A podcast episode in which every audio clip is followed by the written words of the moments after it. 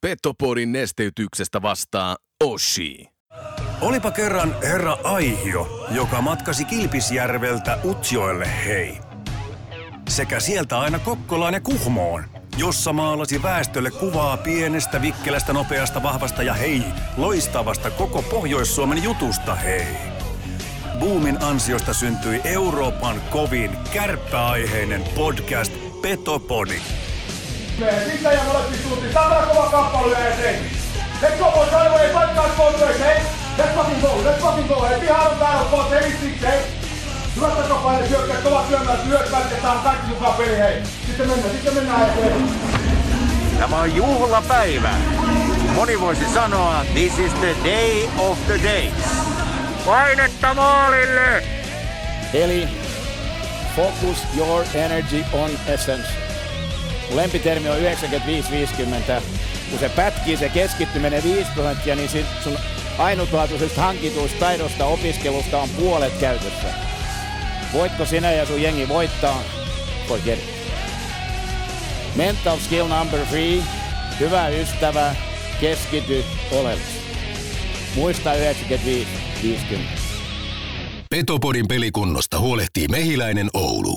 Oulun baarin studiossa Antti Meriläinen ja Joonas Hepola. Tervetuloa rakkaat ja ennen rakkaat kuuntelemaan Petopodia. Studiossa on Kempeleen kiekkokettujen oma poika Antti Meriläinen. Voit lähteä Kempeleestä, mutta Kempele ei miehestä. Kempele on my heart and my soul.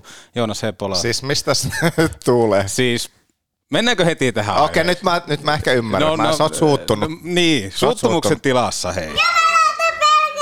Se oli mun ajatus siinä kohtaa, kun vietettiin Hauki Putaalla Markus Nutivaaran tämmöistä tribuutti-iltaa. Totta kai Markus Nutivaaralle oikein lämpimiä rakkaita terveisiä. Täysin ansaittu ja hieno tapahtuma ylipäätään Ahmolta nostaa Nutinpaita kattoon ja oli hienoa, että siellä oli ihan valtaisasti yleisöä. Oli Rinteen Pekka, oli Jussi Jokista, Markus Nutivara All Star, siellä oli hänen isänsä Markku myöskin numerolla 11 laittamassa limppua uuniin. Kaikki kunnia hänelle ja sille joukkueelle, mutta haukiputaan ahmat.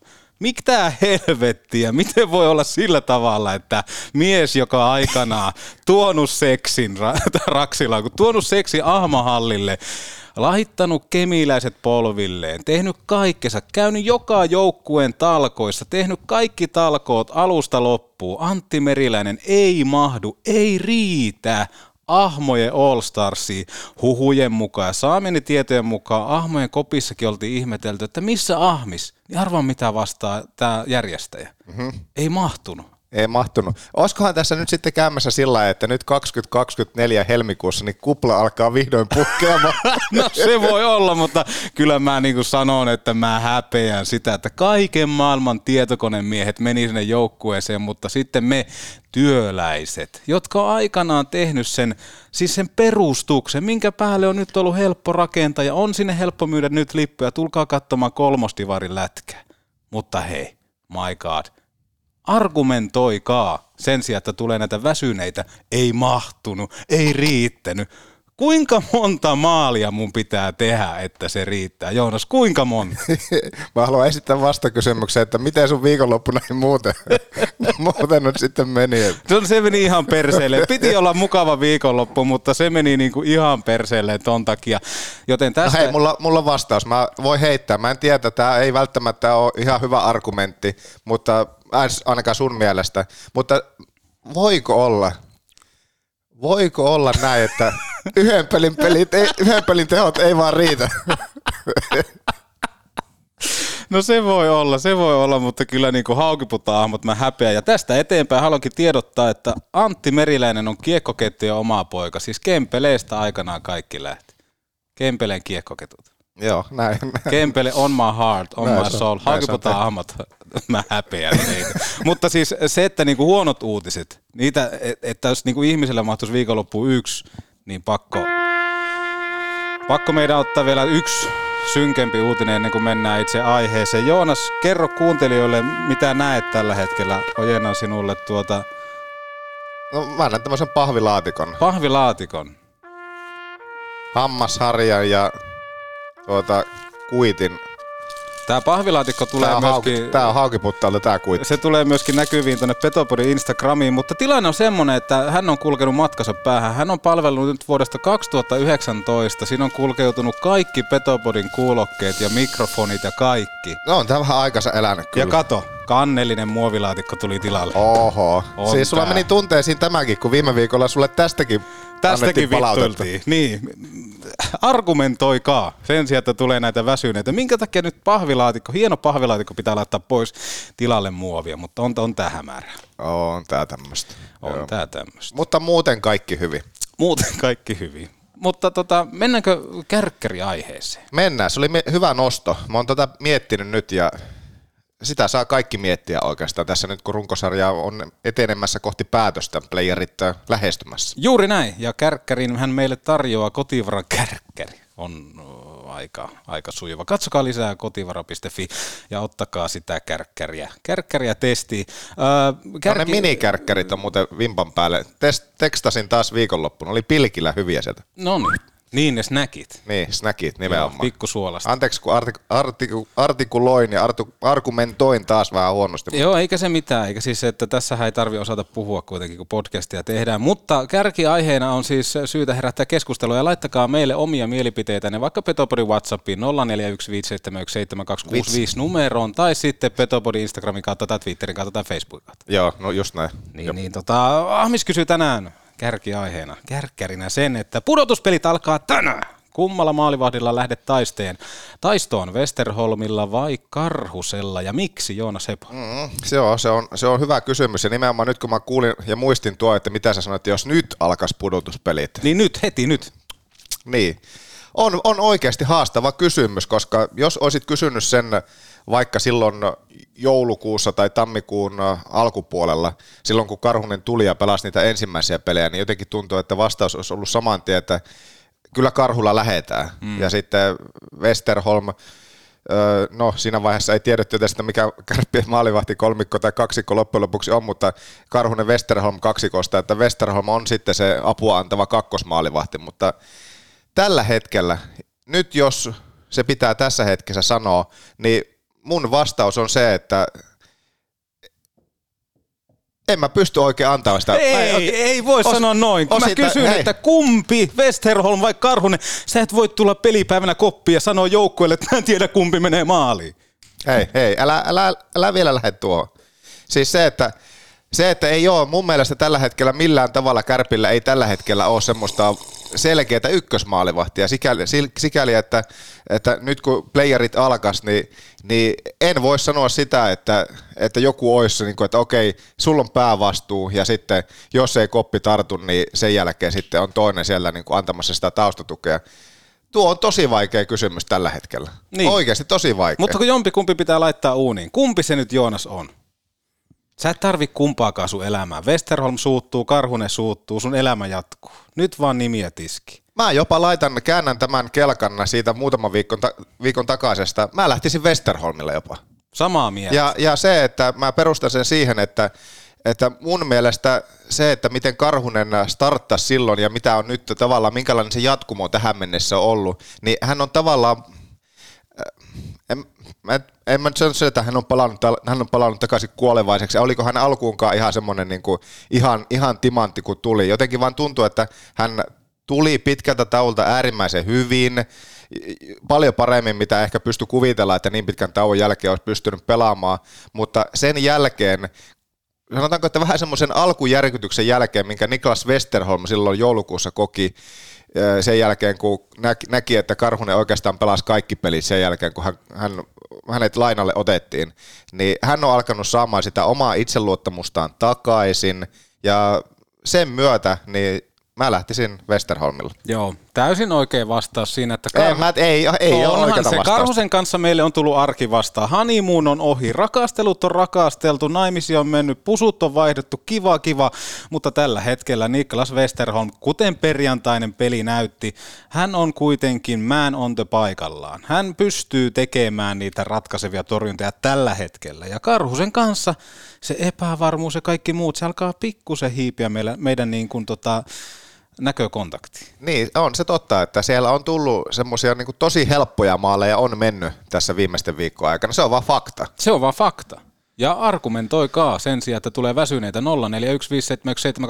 tai Petoponin somen kautta, että kumpi on teidän ykköseppa? Mutta se, että semmoista niin ihan selkeää ykkösmaalivahtia mun mielestä tällä hetkellä ei ole. Toisaalta mä en sanoisi, että Kärpillä olisi vain kakkosmaalivahtijakaan, vaan että molemmat molemmat on kyllä antanut joukkueelle mahdollisuuden tässä viime aikoinakin voittaa, mutta se, että mä en tiedä, saa nähdä, tässä viime ajat on menty aika lailla sillä niin kuin vuoron perään, että on mm. pelattu, jos on ollut tuplapelit, niin todellakaan kumpikin, tai toinen ei ole pelannut molempia pelejä, vaan ne on jaettu, ja muutenkin kolmen pelin viikoissa, niin, niin se, on, se pelikuorma on tasaantunut tässä nyt viimeisten viikkojen aikana, jota se ei ollut silloin, kun Karhunen tuli. Sehän tuntuu, että Karhunen, kun pelasi muutaman peli siihen hyvän peli alle, niin sen jälkeen tuntuu, että, että Westerholm oli ihan vaan niin kuin kakkosena ottelemassa, että jos nyt jotakin sattuu, niin hänkin pääsee jonkun minuutin pelaamaan. Juuri näin. Mutta nyt tämän jälkeen, niin tässä viime aikoina, niin se pelikuorma on annettu tasa ja sanotaanko, että siinä on molemmilla semmoinen tasapuolinen paikka nyt sitten näyttää tässä viimeisten viikkojen aikana, että kumpi sen ykkösmaali vähän paikan loppujen lopuksi ottaa. Mutta jos ne pelit alkaisi tänään, niin meidän vastaus on Niklas Westerholm. Kyllä se, kyllä se kääntyy nyt Westerholmiin. Petopodi, ei tää oikein kyllä vakuuta. Tähän kohtaa kolme kaupallista ensimmäisenä pesukunkku.fi. Miten olisi, jos saisit pestä autoasi niin paljon kuin sulla aikaa riittää hintaan 19,90? Pesukunkku palvelee Oulun baarin yhteydessä ja toinen pesukunkku tullaan avaamaan Toppilaan tässä kevään korvilla, joten samalla passilla pesetät autosi myös uudessa paikassa. Katso lisää jaksokuvauksesta tai pesukunkku.fi. Mehiläinen Oulu, täyden palvelun lääkärikeskus Oulun ydinkeskustassa. Vahingon sattuessa apu on lähelläsi ja saat sen nopeasti nopeasti kylmää päälle ja Mehiläisen tapaturma klinikalle. Päivystys myös iltaisin ja viikonloppuisin mehilainen.fi. Autolle.com täyttää tänä vuonna 10 vuotta, joten sen kunniaksi helmikuussa on käsillä jäätävä korkokampanja, nimittäin auton ostajalle rahoituskorko alkaen 0,99 prosenttia plus kulut. Hyödynnä korkotarjous, tutustu esimerkiksi BYD ja maksusin sähköautoihin jaksokuvauksesta löytyvästä linkistä tai autolle.com. Mennään tässä kohtaa, sitten otetaan tapetille viikonlopun pelit. Siellä oli perjantaina kalpaa ja lauantainakin oli kalpaa. Oi. Ol, oliko se sillä tavalla, että niin kun osta, osta kaksi, maksa yksi? Mikä tämä oli tämä, että back to back? Nyt pelattiin Oulussa. Ei ollut läpsyttimiä, ei ollut kiireen tuntua. Minkälainen ajatusmaailma sulla löytyy tuosta? Jotenkin tuntuu, että aika kaksi toisaalta erilaista peliä sillä nähtiin, että no sä olit paikalla perjantaina Joo. ja me ei mahuta samaa aikaa halli yhtä aikaa, niin mä olin sitten puolestaan lauantaina. Niin jotenkin tuntuu, että jos noita kahta peliä kärppänäkökulmasta miettii, niin minä näin paremman kärpän jäällä paikan päältä lauantaina, mitä sinä perjantaina? Joo, ei siis perjantaina siinä kävi muutaman kerran silleen, että lähdin vähän ennen, mulla oli vapaa päivä, no, no sanotaanko näin? Et tehnyt minkälaisia merkintöjä ja sulla ei oikeastaan muistikuviakaan ole. O- olin märällä, Vai... sanotaanko näin. Mutta siis hei, pakko sanoa kuitenkin tähän sen verran, että puolustukseksi, että tämä tulevatkin viikot tulee tarjoa teille rakkaat ja rakkaat kuuntelijat paljon Petopodin sisältöä, muun muassa haastatteluja, henkilökuvia, niin oltiin painettu aika pitkää viikkoa ja ajattelin sitten, että perjantaina, että mulla on ollut tässä nyt neljä päivää pelkkää kärppää, että mä nyt perjantaina kun meen, meen sinne, niin mä en yhtään tee tilastoja tai mitään muutakaan, vaan tyydyn siihen katsojan rooliin ja se teki hyvää. Pitkästä aikaa katsoa peliä sillä tavalla, että onpa paska, onpa paska, onpa hyvä, onpa hyvä, hei, olutta tuolla, mennäänpä oluelle. Mm, mutta se, se avaa sulle vähän erilaisia ovia. Sä oot tehnyt semmoista taustan taustaa tässä nyt sitten oikeastaan Olen, olen. Siis Jantta Alkion kanssa oltiin, oltiin pitkään yössä ja otettiin selville kaikkea, mitä oli. Ivan Humli oli siellä, Tonskoi oli siellä. Meillä oli hirveän mukavaa. Siis meillä oli äärettömän mukavaa ja kaikkea muutakin. Äh, Roudalle iso, iso plussa siitä, että sehän remontoitu joskus ajat sitten, mutta kyllä se vaan niin näyttää kivalta, se kuolevasten puoli siellä. Klubille en mennyt, mua oksettaa Eikä, se. Etkä päässyt. Enkä päässytkään, eikä riittänyt, kun ne sanoivat, että pelaatko Ahmeen All Starsissa. Ja se oli, se oli viimeinen, viimeinen juttu, mutta siis Kuopion kalpasta on pakko sanoa sen verran, että kyllä mua niin kuin, mä en tiedä miksi mä oon niin kalpalainen, mun on pakko myöntää se, että Kalpan pelissä on jotain semmoista, mikä niin kuin itselle hirveän paljon aiheuttaa mielihyvää. Perjantaista mulla jäi semmoinen fiilis, että, että olisi kiva kannattaa tuommoista joukkuetta, jonka työmoraali on noin iso. Okei, niillä on puolustuspäässä sitä, että kärpätkin pääsee tekemään aika pitkiä hyökkäyksiä, he ehkä parhaimmillaan on siellä, mutta se taistelutaso, millä he vetää, niin loppupelissä kalpasta mulla jää semmoinen fiilis, että ihan sama, miten pelissä käy, jos se yritys on tuota luokkaa, koska tota, Kuopion kalpa, niin mun mielestä se antoi siellä äh, kentällä kaikkensa ja etenkin siitä tulee semmoinen niin kuin asenne siitä kalpasta ja se tulee jossain kohtaa kantaa hedelmää. Kuten sanottua tuossa viime torstai Alkio Jantan jaksossa se, että jossain kohtaa Petri Karjalaisen aikakaudella Kalpa, Kalpa vielä menee mitalipeleihin ja kyllä siinä perjantai iltana oli myöskin semmoista kaikkea juttua, mihin oli vaikea koittaa ke- keskittyä, että tämä Hutsko, tämä Kalpa on uusi pelaaja, niin täysin valkoisella mailalla veti taitopelaaja ja kaikkea muuta, että pikku semmoinen Deluxen versio ehkä Tuukka Tieksolasta ja samaan aikaan mä saan tiedon sulta Whatsappiin. Ei ollut muuten numeroa, tuli outo numero vaan tässä ja sitten katsoin, että hei Joonas Hepolan profiilikuva, niin Juha-Matti Aaltonen numerolla 95. Tämä ihan liikaa, siis näin paljon seksiä ja taitoa ja kaikkea muutakin niin kuin saman illan aikana. Sitä oli vaikea käsitellä. Joo, siis sulla ei ole enää, onko sä poistanut mun numeroa? Jokin on, kiva, kiitos. On, on. Mutta siis oli, oli, oli siis hieno peli ja mukava oli käydä pitkästä aikaa katsoa paikan päällä. Mutta Lätkä. perjantaina kalpa oli parempi, vaikka oli, sitä nyt aina oli, jauhetaan oli. pienistä marginaaleista näin, mutta kalpa oli parempi. Oli, oli, ehdottomasti. Ei siis, jos mietitään, että se oli Kemppaisen kentällä kaksi miinusta ja kaikkea muutakin, niin kun ollaan puhuttu sitä syömähampaasta, että jos ne päättää pelin miinusmerkkisesti, niin se ei ole ollut kärpiltä kokonaisuudessaan hyvä. Että kyllä kalpalle ihan ansaitut pisteet siitä. Niin, ja se, että siinä esimerkiksi perjantain pelissä, niin okei, ei tämä nyt ihan poikkeuksellista tosiaankaan kärppiä osalta ollut, mutta ei, ei ainuttakaan jäähyä mm. nimenomaan siis niin kuin kärp, kärppien vastustajalle, tässä tapauksessa perjantaina Kalpalle. Joo. Kalpa pelasi jäähyttömästi sen peli. Just näin. Se tuntuu sillä että aika harvinaista, mä en tiedä minkälaista tilastofaktaa nyt tuohon olisi kaivettavissa, mutta se, että, että jos pelaat jäähyttömästi koko pelin, tuntuu, että niitä on aina välillä kärppiä vastaan tullut semmoisia pelejä, että kärpät ei oikeasti pääse kuin tyyliin nollasta kahteen kertaan, nollasta yhteen kertaan ylivoimalle per peli. Mm. Tai siis semmoisiakin on tullut ja se on aika kuitenkin loppupeleissä poikkeuksellista. Ja siihen mä tuun perustaa myöskin yhtä pointtia myöskin myöhemmin tässä jaksossa. Okei, ja ehkä siihen vielä se, että muistaakseni, nyt tulee ihan ulkomuistista, mutta silloin kun Niiralassa pelattiin, niin pelattiin myöskin samanlainen ottelu siinä mielessä, että Kär, eh, Kalpahan ei istunut silloin jäähylle, joka tarkoittaa sitä, että Kalpa tekee jotain asioita oikein. Että onko se nimenomaan se luisteluvoima tai jotain muuta. Voi olla, että menee ihan mönkään toi muistelu, mutta jotenkin tämmöinen tuli mieleen ja se olisi aika helppo perustaakin siihen kalpan työ, työ, työntekoa ja kaikkea moraalia ja kaikkea muuta. Onko sulla tuosta perjantaista mitä ihmeellisiä merkintöjä? No ei, ei oikeastaan perjantaista ehkä suoranaisesti sen enempää, että ehkä sitten voisi kääntää katseita jo siihen, siihen lauantaihin, mutta se, että se oli tärkeä piste loppujen lopuksi, että vaikka kalpa tuntuu, että perjantaina oli kärppiä edellä, niin se, että siltikin kärpät oli, oli niin kuin lähellä jopa sen pelin voittaa ja sitten lopulta kuitenkin sitten sai sen yhden pisteen. Kyllä. Niin se, että se oli tärkeä. Joo, ehdottomasti ja tässä kohtaa Petopodi voisi kuupata jo sen, että kärpät tulee taistelemaan paikoista 5-6, sillä sääleihin he ei mene, ei tuolta tuu kukaan enää takaa. Toi oli niin kuin mun mielestä jo ihan statement, tämä niin tupla viikonloppu tässä, mutta mennään lauantaille. Lauantai toki, siellähän juhlittiin 2014 mestarijoukkueita. Ensimmäisiä huomioita varmaan semmoinen, mitä ihmetteli jo tässä 2004 äh, mestaruusjoukkueen illassa, että minkä takia kärpät ei järjestä, kun puhutaan kuitenkin lauantai-illasta, niin minkä takia kärpät ei järjestä sitä, että siinä voisi olla jonkunnäköinen hyvän tekeväisyyspeli kautta näytösottelu, missä nämä legendat menis jäälle, koska oishan se ollut hieno nähdä Tenkratia jäällä, Mahuldaa jäällä. No, nyt 2014 mestarijoukkueesta olisi se nyt ollut aika seksikästä nähdä Ivan Huml vielä kerran Raksilla jäällä kurvailemassa. Ja perustelen tätä sillä, että kun ei ole kysytty sitä aiheesta ja muun muassa, muun muassa yhtä tämmöistä niin työmoraalista tykättyä hyökkääjää haastattelin tuossa lauantai, eikö anteeksi perjantai-iltana, ja kyllä siellä oli niin kuin ihan selkeästi se haistettavissa, että olisihan se nyt ollut kiva vetää hokkarit jalkaa ja lähteä pelaamaan pieni ottelu.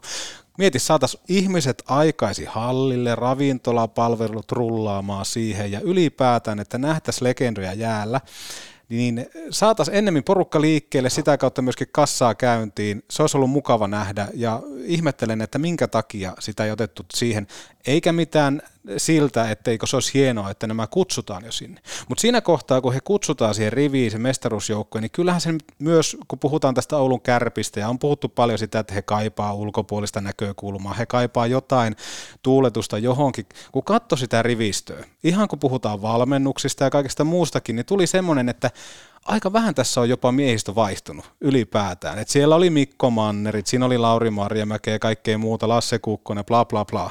Niin sitten kun miettii vaikka nykyistä kärppää tai niin kuin viime vuosien kärppää, niin silloin on tosi paljon niitä samoja. Ja se oli ihan hauska, kun tuli Julius Junttila, kutsuttiin sinne Karhusta, kutsuttiin tänne ja tonne, niin, niin aika vähän on se vaihtuvuus ollut, jos miettii tuostakin, että 2014kin on nyt se kymmenen vuotta aikaa, eikö niin? Kyllä, ja niin se oli nimenomaan näin, että valmennustiimistä ainoastaan Ville Mäntymaa Juh. oli sitten tavallaan niin kuin alkua yksi starttaamassa, kun kyllä. koko muu valmennustiimi oli nimenomaan sitä 2014 vuotta. Kyllä, kyllä. Joo, ja siis niin kuin, se oli vaan semmoinen niin kuin hetki, että mä mietin taas, että, että kyllä tässä aika vähän tässä Oulun kärpissä nuo ukot vaihtuu. Toki siinä on varmaan paljon hyvää, mutta on siinä paljon myöskin kysymysmerkkejä, että miksi näin.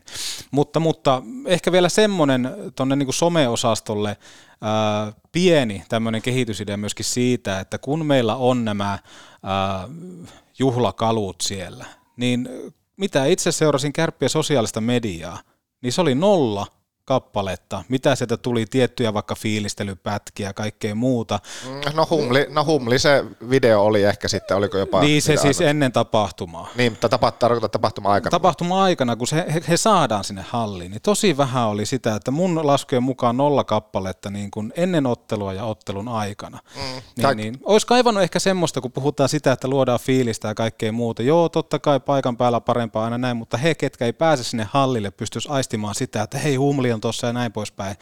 Niin kehitysidea vaan. Joo, ja semmoisia siinä nousi kanssa esille nimenomaan. No tuo oli hyvä, hyvä ajatus, siis nimenomaan just tuo, että olisi semmoinen joku ö, pelitapahtuma ennen varsinaista peliä, mutta sitten just se, ö, kun pelin alla kaikki on siellä rivistössä, näytetään screeniltä niin kuin kuvien kautta ja näin, okei tuli maali, mutta ilman mitään, ilman mitään niin kuin ääniä, niin se, että just jotakin, mitä, mitä siellä peliaikana just puhuttiin, että eräät niin kuin niille katkoille peli alla, niin jotakin semmoisia niin fiilispätkiä Juu. selostuksineen sillä että pääsee vielä paremmin tunnelmaan siihen, että oikeastaan niin semmoinen kuva ja nimi yhdistelmä, niin okei, he oli mukana silloin, mutta ei oikein tuo semmoista, ei, saa semmoista, ei pääse siihen fiilikseen. Kyllä, kyllä, juuri näin.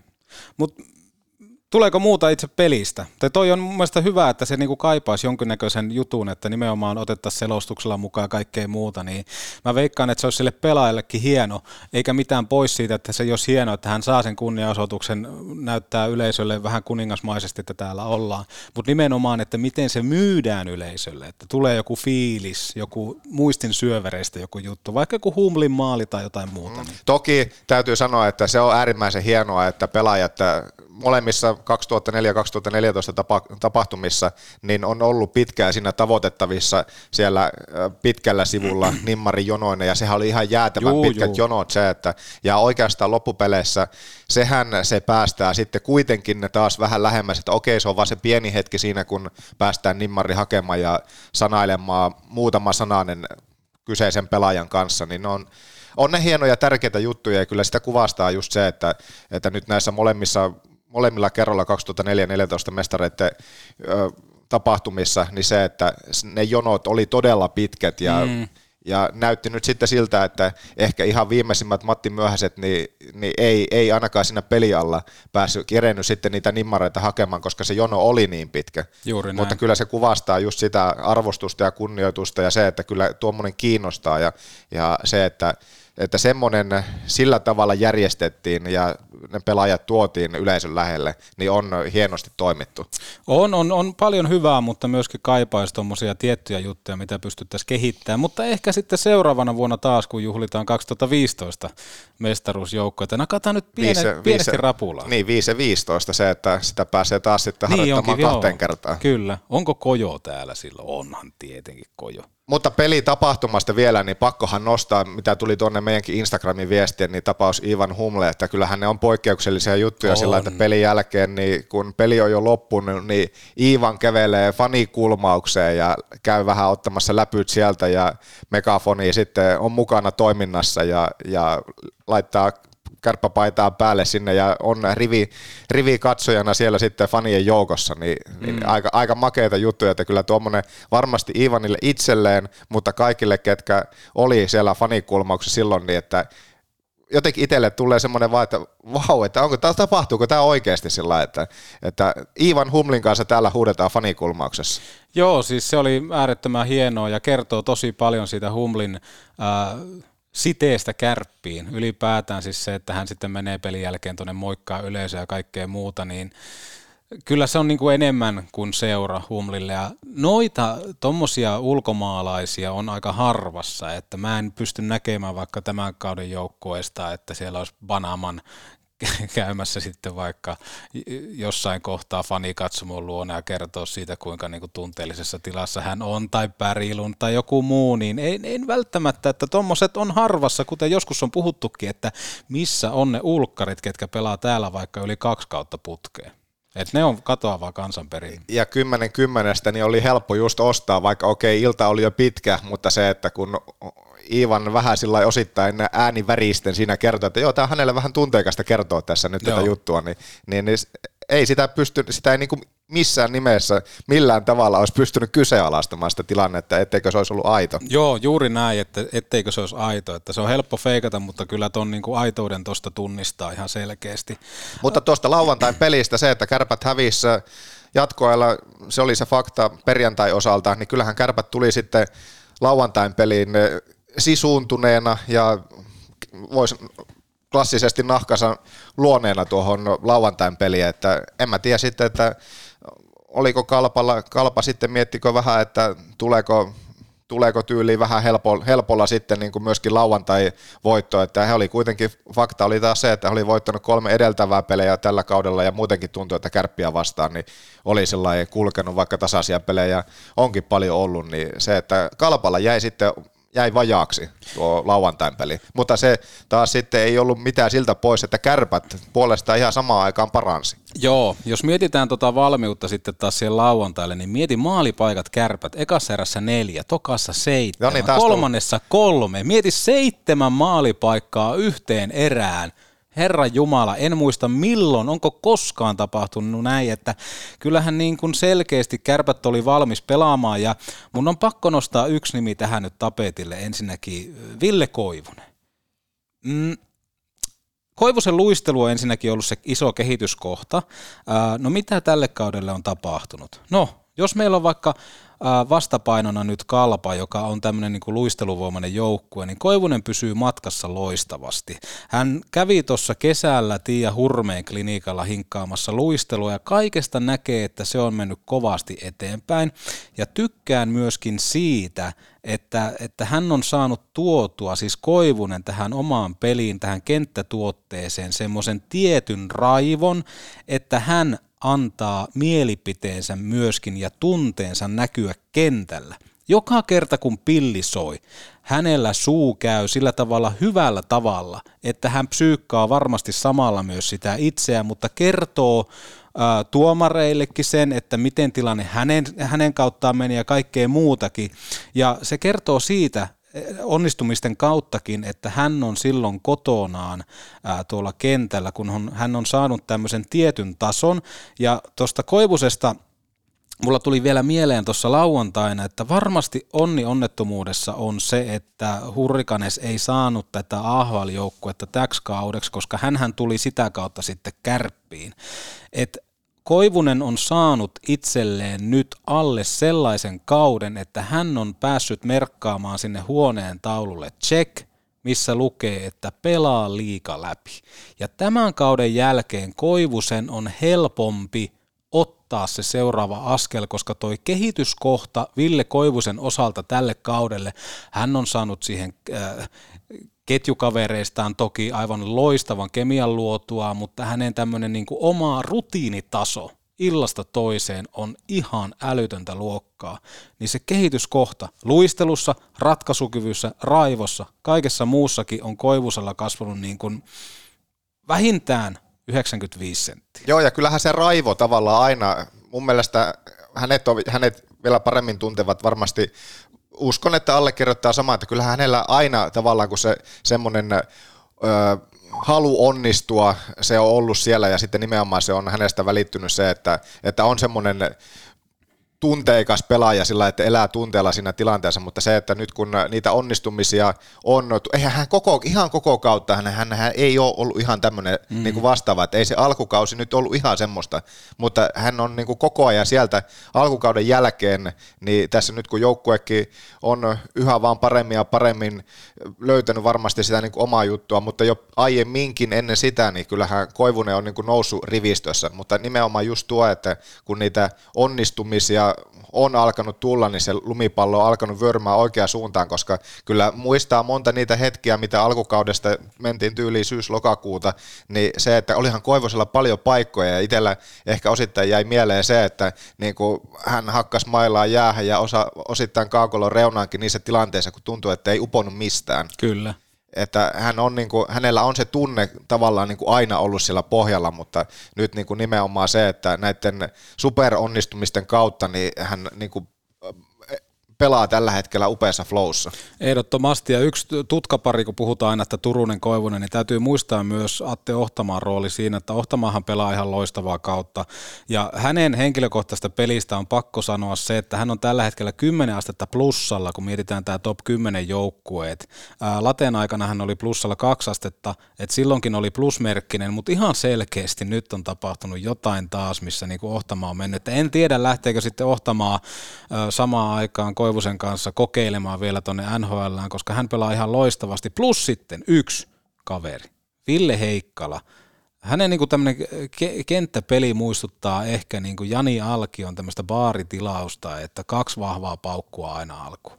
Kyllähän niin kuin Heikkalan kaikki tämä työmoraali, YMS, mitä hän jättää luisteluvoimallaan kentälle, niin on kumma, jos joku pystyy Heikkalan tosta nyt sivuuttaa, mitä enemmän mennään kevääseen, koska se ei hyydy se kone se on jotain ihan järisyttävää, mitä Heikkala tällä hetkellä nakkaa kentällä. Niin ja tällä hetkellä se, että jos ollaan koko, koko kausi on puhuttu kärppien neloskentästä, eli Hyrystä, Antti Roikosta ja Anttilasta, ja nyt kun tämä rotaatiossa tai niin kuin kategoriassa heidät on nostettu niin sanotusti kolmoskentäksi, ja nyt sitten Korpimäki ja Björkvist ja Heikkala tässä viime ajat on operannut tuota niin sanottua neloslinjaa, mm. niin, niin se, että jotenkin vaikea on Heikkalaa, mutta taaskaan sitten puolestaan myös Korpimäkeen, niin jotenkin tuntuu, että vaikea on tavallaan häntä lähteä sivuttaa, kun mä tuossa vähän itse paperille piirsin se, että, että miten, jos tässä nyt sitten kaikki pelaajat, kun on terveitä, niin esimerkiksi Tiivolahan nyt ei pelannut tässä viikonvaihteen aikana. Ei, ja niin, hyvä niin. Niin, niin, nimenomaan siis se, että, että sitten jos miettii, että kaikki olisi terveitä, no, Tiivolla nyt on, on niin kuin pelikuntoinen, mutta se, että siellä on Antosta ja mikä on nyt sitten edelleenkin Case Kunler-tilanne, mutta se, että kuinka vaikea on niin kuin Korpimäkeäkään lähteä enää millään tavalla niin kuin sivuttaan tuosta. Joo, kyllä hän on niin kuin ostanut omat osakkeet tuosta ja ihan selkeästi on niin kuin tonttiinsa laittanut oman lapiosa, että kyllä niin kuin vaikea on sivuuttaa. En mä näkisi niin kuin Tiivolaa vaikka tuonne neloseen tekemään jotain, niin kyllä niin kuin kaikki, jos mietitään kamppailupelaamista, niin Korpimäki menee siinä Tiivola edelleen. Ja tuo, tuo on hyvä tuo Heikkala nosto kanssa siitä, että jotenkin tuntuu, että mitä esimerkiksi nähtiin nyt pelien voittopeli alla kotimatseissakin se, että kyllähän jotenkin, jotenkin Heikkalasta on tullut semmoinen tavallaan yksi semmoinen niin fanien suosikki sieltä, että se vähän niin kuin kuuluu, kuuluu siihen pakettiin, että voittomatsien jälkeen Heikkala käy heittämässä sen, sen tuota, laitaryminät sinne Joo, siinä on semmoista niinku köyhän miehen Antti Arniota, eikö Kyllä, se... kyllä jotain, jotain, jotain siinä on. Joo. Änä sanoisi, että sytyyn. Änä saattaa syttyä tuosta. Se, joo, änä muuten sanoisi sytyyn. Sytyyn. Syttyy, syttyy hän. Onko, onko muuta mieleenpainuvaa No- lau- lauantai-illasta? No tietenkin lauantaista, niin pakkohan se meidän ylivoimajutuista heitettiin sitä kyssäriä, että minkälaisia kärppien ne ylivoimakoostumukset nyt sitten pitäisi olla. Tuossahan oikeastaan lauantain pelissä niin se, että kolme maalia viiestä ylivoimalla ja se, että eihän siinä hirveästi muuta kuin se ykkös YV kerennyt tai ollut jäällä, että he, he kyllä lapioi kiekkoa kovalla prosentilla sisään, että Koivunen, Turunen, Kemppainen, Antti Roiko, Koivisto, kärppien ykkös YV, että ehkä edelleenkin sitten miettii just sitä, että siinä kohtaa, kun jos tämä kenttä ei sitä maalia saa hierottua, niin mikä se, mikä se sitten se kakkos YVn koostumus lopulta on. Hyryähän siellä tietenkään, siitä nyt on ehkä turha enää puhua, mutta Ei kun puhu, koska se, se nyt on semmoinen aihe, että vittu mulla menee tunteisiin. Anteeksi suora kempeleläinen kieleni, mutta siis ylivoimalla nähtiin muun muassa tämmöinen. Björkvist, Panaman, Korpimäki, Junttila, Pärilund. Et mitä vitun ylivalmentamista se on ihan oikeasti, että te olette niin varmoja siitä, että Arttu Hyry ei ole vielä ylivoimapelaaja. Mä kysyn sitä, että mitä se maksaa kokeilla sitä Arttu Hyryä, että kun mietitään, että no sitten kato, kun joutuu pelaamaan alivoimaa. No tuossa lauantai-ottelussa Kalpa sai kaksi ylivoimaa niin pitääkö Arttu Hyryltä, hän, joka on niin kuin tuolla fyysisellä tasolla suorituskyvyllä tota niin kuin Heikkalankaa ihan tota joukkueen priimaa, niin minkä takia me niin kuin epäröidään sitä, että kuluukohan se kaveri puhki? Koska ei se ylivoimapelaaminen kuluta sua niin paljon kuin se alivoimapelaaminen. Ja tässä kohtaa vielä, että kun te pelaatte niin vähän alivoimalla, niin sitten pitää olla ja hakata päätä seinään ja olla jotain niin kuin ylivalmentaja, ylivalmentaja, nakata sinne Björkvist, joka ei osu niin kuin edes laiturilta järveen. Sitten siellä on Junttila, joka ei enää osaa ampua edes sinne niin kuin laiturille päin. Sitten siellä on Korpimäki, joka tietenkin seisoo maskissa. Siellä on Banaman, joka ei ole ikinä tehnyt maalia. Ja siellä on Pärilund. Niin sitten sä laitat sen, että et, et, kyllä mä niin katon tässä, että kun pelataan, otetaan hyvät asiat tästä mukaan, niin tota, ei tuo hyry, ei se, ei, ei se hyry ole vielä valmis. Hän on tosta toki hyvä, hänellä on helvetin hyvä laukaus, yksi parhaimpia tässä joukkueessa, mutta annetaan nyt avaimet joukkueen niin vastustajalle siitä, että ei me, niin kuin, ei me pystytä laittaa hyryä, että hän on kuitenkin alivoima, pitää miettiä sitä ja tätä, ja tota, paska vitut, kun se hyry sinne ylivoimaan, kaikki tekosyyt alkaa loppua kesken. Björkvist, Junttila, Panaman, Uuk puhuttu, jälleen. jälleen Vittu kerran. mä, mä hä, niinku Kempelen kiekkokettuja omana poikana mä häpeän tätä toimintaa. Mutta ykkös YVstä, siinä tuntuu, Se että Klip, klap, klop, klap. siinä on aika monta variaatiota, vaikka välillä tuntuu se, että, että milloin se, ja sitten kun mennään kohti pudotuspelejä, se, että pitkä poikkari Turuselle, pam pam maali tai Koivuselle, miten päin vaan, niin se, että kyllähän jossakin kohtaa se otetaan pois, mutta niin kuin nähtiin esimerkiksi kalpapelissäkin, niin kahden semmoisen jälkeen, niin kyllä sieltä niitä variaatioita löytyy, että, ja kuinka nättejä maaleja, just klap, klap, klap maalit, niin on, onhan tuo ollut niin kuin äärimmäisen upeata seurattavaa tällä hetkellä tuo On. kärppien ykkös YV. On ihan ehdottomasti, että eihän tuossa niinku, nyt kun se alkoi tolla tavalla rullaamaan, niin miettiköhän Lauri Marjamäki, anteeksi yksi pikku tämmöinen pieni kevennys siihen, mutta miettiköhän kertaakaan aitiossa, että ei noin voi pelata. Tai, tai niin olisi ki- kiva päästä siihen niin pään sisälle, että mitä hän ajatteli siinä kohtaa, kun toi peli rullas noin iloisesti, että kärpät vaikka kuten sanottua, että toisessa erässä seitsemän luotua maalipaikkaa. Moniko niistä oli muuten, oliko ne vielä viittä vastaan vai ylivoiman Siinä oli paikasta? muutama ylivoima, mutta viidellä viittä vastaan niin tuli sielläkin, sielläkin tota, tota tarjontaa, mutta ihan, ihan siis, niin kuin, siis käsittämätöntä.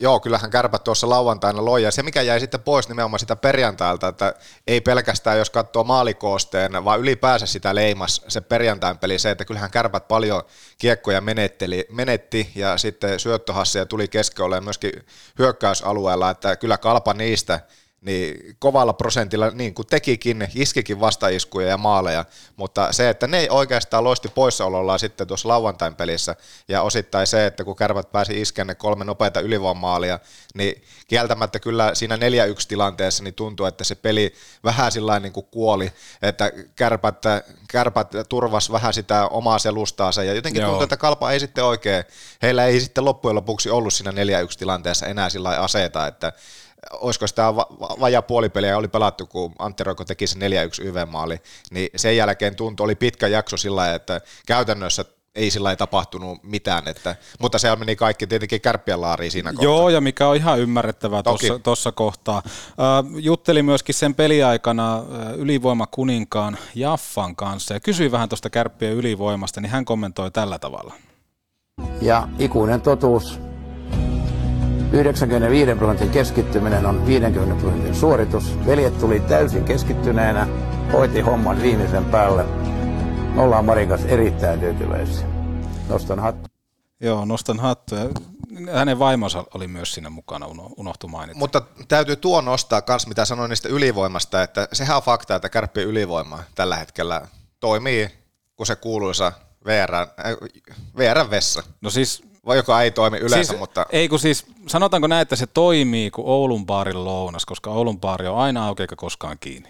aivan juurikin näin, ja maistuu niin kuin kärkkärit ja Siis näin se edespäin. Siivet siihen vielä. Mutta se, että mitä vertailua tuossa nyt sitten lähti vähän katsomaan noissa ylivoiman määrissä, Joo. mikä, minkä nostin tuossa aikaisemmin kanssa esille, se, että kärpät ei esimerkiksi perjantaina saanut ylivoiman ylivoimaa, no viisi ylivoimaa on hieno, hyvä määrä, mitä, mitä sitten tuli tuossa lauantaina, niistä kolme kautta viisi, mutta on nämä tällä otannalla, nyt kun kymmenkunta peliä on enää runkosarjaa jäljellä, niin se, että kyllähän tämä, niin kuin jostakinhan se kertoo, ja nimenomaan siitä, että minkälaista peliä nyt sitten loppujen lopuksi kärpät on koko kauan otannalla pelannut.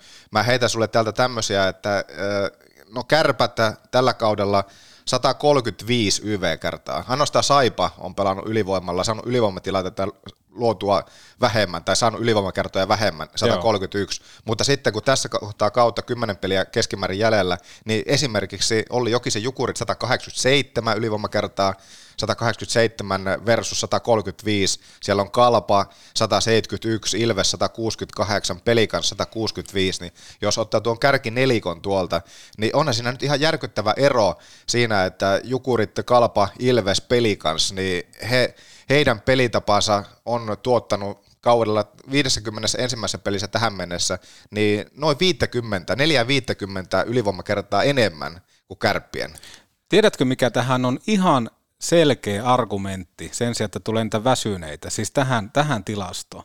Otappa siitä 30 peliä, kun pelattiin Lauri Marjamäen alla sitä pelkurijääkiekkoa, missä ei niin kuin tyydytään siihen punavia sinivat räppiin, mikä perustuu siihen, että voi olla erä, jossa ei luoda yhtään maalipaikkaa, voi olla erää, jossa maksimissaan kaksi maalipaikkaa, niin onhan toi niinku selkeästi myöskin selitettävissä siinä, että jos te ette luistele, niin miten rikkoa? Et mikään joukkue ei ole niin tyhmä, että ne tulisi sinne kärppien puolustusalueelle rikkomaan seisovia ukkoja.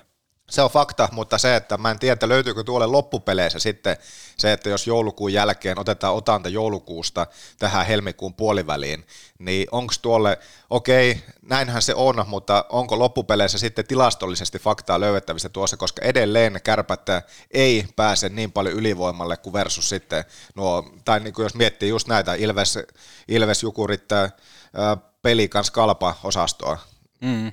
perjantaina ei jäähy jäähyä, okei, kaksi ja puoli jäähyä per peli perjantai lauantai, että se nyt varmaan menee ihan hyvin tilastoon, mutta, mutta se, että aika isot on lukemaerot sillä että kärpät on tehnyt ylivoimalla 27 ja lähes 27,5 prosentilla maali, joka siis Jypin jälkeen on paras YV-prosentti koko kaudella, mutta se, että YV-maali määrissä ja YV, YV-kerroissa, niin iso on ero, jos vertaa siihen, että minkälaista, minkälaista määristä puhutaan vaikka Olli Jokisen Jukureihin verrattuna, joka, joka tuottaa joka ilta paljon, paljon enemmän YV, tai niin kuin jäähyjä vastustajalle. Mm. Joo, kyllähän se kertoo peliaktiivisuudesta ja kaikesta muustakin semmoista haastavis, haastamishalukkuudesta, että, että se, että kyllähän niin kuin, jos miettii vaikka tätä helmikuuta, niin kärpät on pelannut 17 kertaa ylivoimalla, kahdeksan kaappia. Että sekin on niin kuin kasvussa ihan selkeästi kuitenkin kokonaiskuvaa, mutta tota, mielenkiintoinen nosto, ei siinä mitään. Onko, onko muuta, muuta nostoa vielä? No oikeastaan tähän hetken tilanteeseen se, että, että kyllähän tuo neljä pistettä sitten äh, aika lailla hyvää turvaa antoi tähän loppusuoraan, että nyt kun 9 kautta 10 peliä nyt on Kalpalla 10, Kärpillä 9, Lukkokin on 9 peliä enää pelaamatta ja oikeastaan ne Lukko ja Kalpa on ne suuremmat äh, kasket kannossa sitten, että kärpät ei aloittaa suoraan puolivälieristä, mutta jotenkin tuntuu tällä hetkellä, että enemmän just nyt alkaa kääntämään katseita jopa siihen, että, että miten loppupeleissä sitten tuo yläkaavio osalta menee, että eh, Jukurit on kontannut tässä viime aikoina runkosarjan voitosta tuski enää hirveästi kovin vahvaa pystytään puhumaan se, että se juna meni, mutta että mikä, mikä juna tavallaan loppupeleissä enää sitten on tulossa, että Jukurit 91, Kärpät 86, Jukurit yhden pelin enemmän jopa pelanneena, ja kun sarja on jäljellä tuo 8 10 peliä joukkueesta riippumatta, niin kyllähän tässä Kärpillä loppujen lopuksi niin alkaa olla ihan, ihan vielä hyvät mahdollisuudet oikeasti niin pelata siitä kotietupaikastakin. On nimenomaan kotietupaikasta ja kärpäthän pääsee pelaamaan vielä ihan järkyttävän määrän kotona, jos miettii tätä loppu, loppuohjelmaa, että kun nopeasti kun saan, saan täältä tosiaan... No neljä, auki. neljä ja neljä. HP, neljä ja viisi. Niin, mietin silloin HPK kotona, Saipa kotona, no IFK KK, joo. Mutta että niin kuin pari tuommoista vähän niin kuin simppeliä, missä saat pelata kotona, niin varmaan antaa hyvää asetelmaa. asetelmaa. Mutta toki siellä on ihan mielenkiintoisia juttu, että siellä tulee pelsoa ja siellä tulee IFKta kahdesti. Että se antaa niin kuin aika, aika selkeän käsityksen siitä, että millä asetelmilla lähdetäänkin tuonne kevääseen. Mutta tota... Viimeinen peli on, runkosarjan vimppapeli on Jukureita vastaan, ja jos nyt oikein muistaa ja katsoo sitä Jukureiden kokoonpanoa, niin heillä tähän loppusuoralle on vielä muun muassa tupla saipa, että se nyt en, jos, ei, jos eivät kompastu, niin sieltä, sieltä kuitenkin aika helppoja pisteitä on luvassa, mutta voihan olla jopa, että tuo jukurit kärpät viimeisellä kierroksella, niin sillä saattaa jopa olla panos sillä, että puhutaanko, että kumpi aloittaa kotiedulla tai vastaavaa, että mistä näistä tietää. Tämä on jotenkin, on, on kyllä on äärimmäisen jännä. On, on jopa kutkuttava sillä, että 3-6 on kaikki nekin tällä hetkellä ihan auki, että kyllä mä nuon Luko ja Kalpan oikeastaan nyt sitten liputaan, että he aloittaa kotiedulla sitten tuolta sääliplayereista, jos tässä nyt ihan ihmeitä tapahtuu, että 27 pistettä Kärpillä jaossa ja jos Kärpät niistä nyt sitten kuusi voittoa nappaa, niin se tarkoittaa jo sitä, että 18 pistettä, että kyllä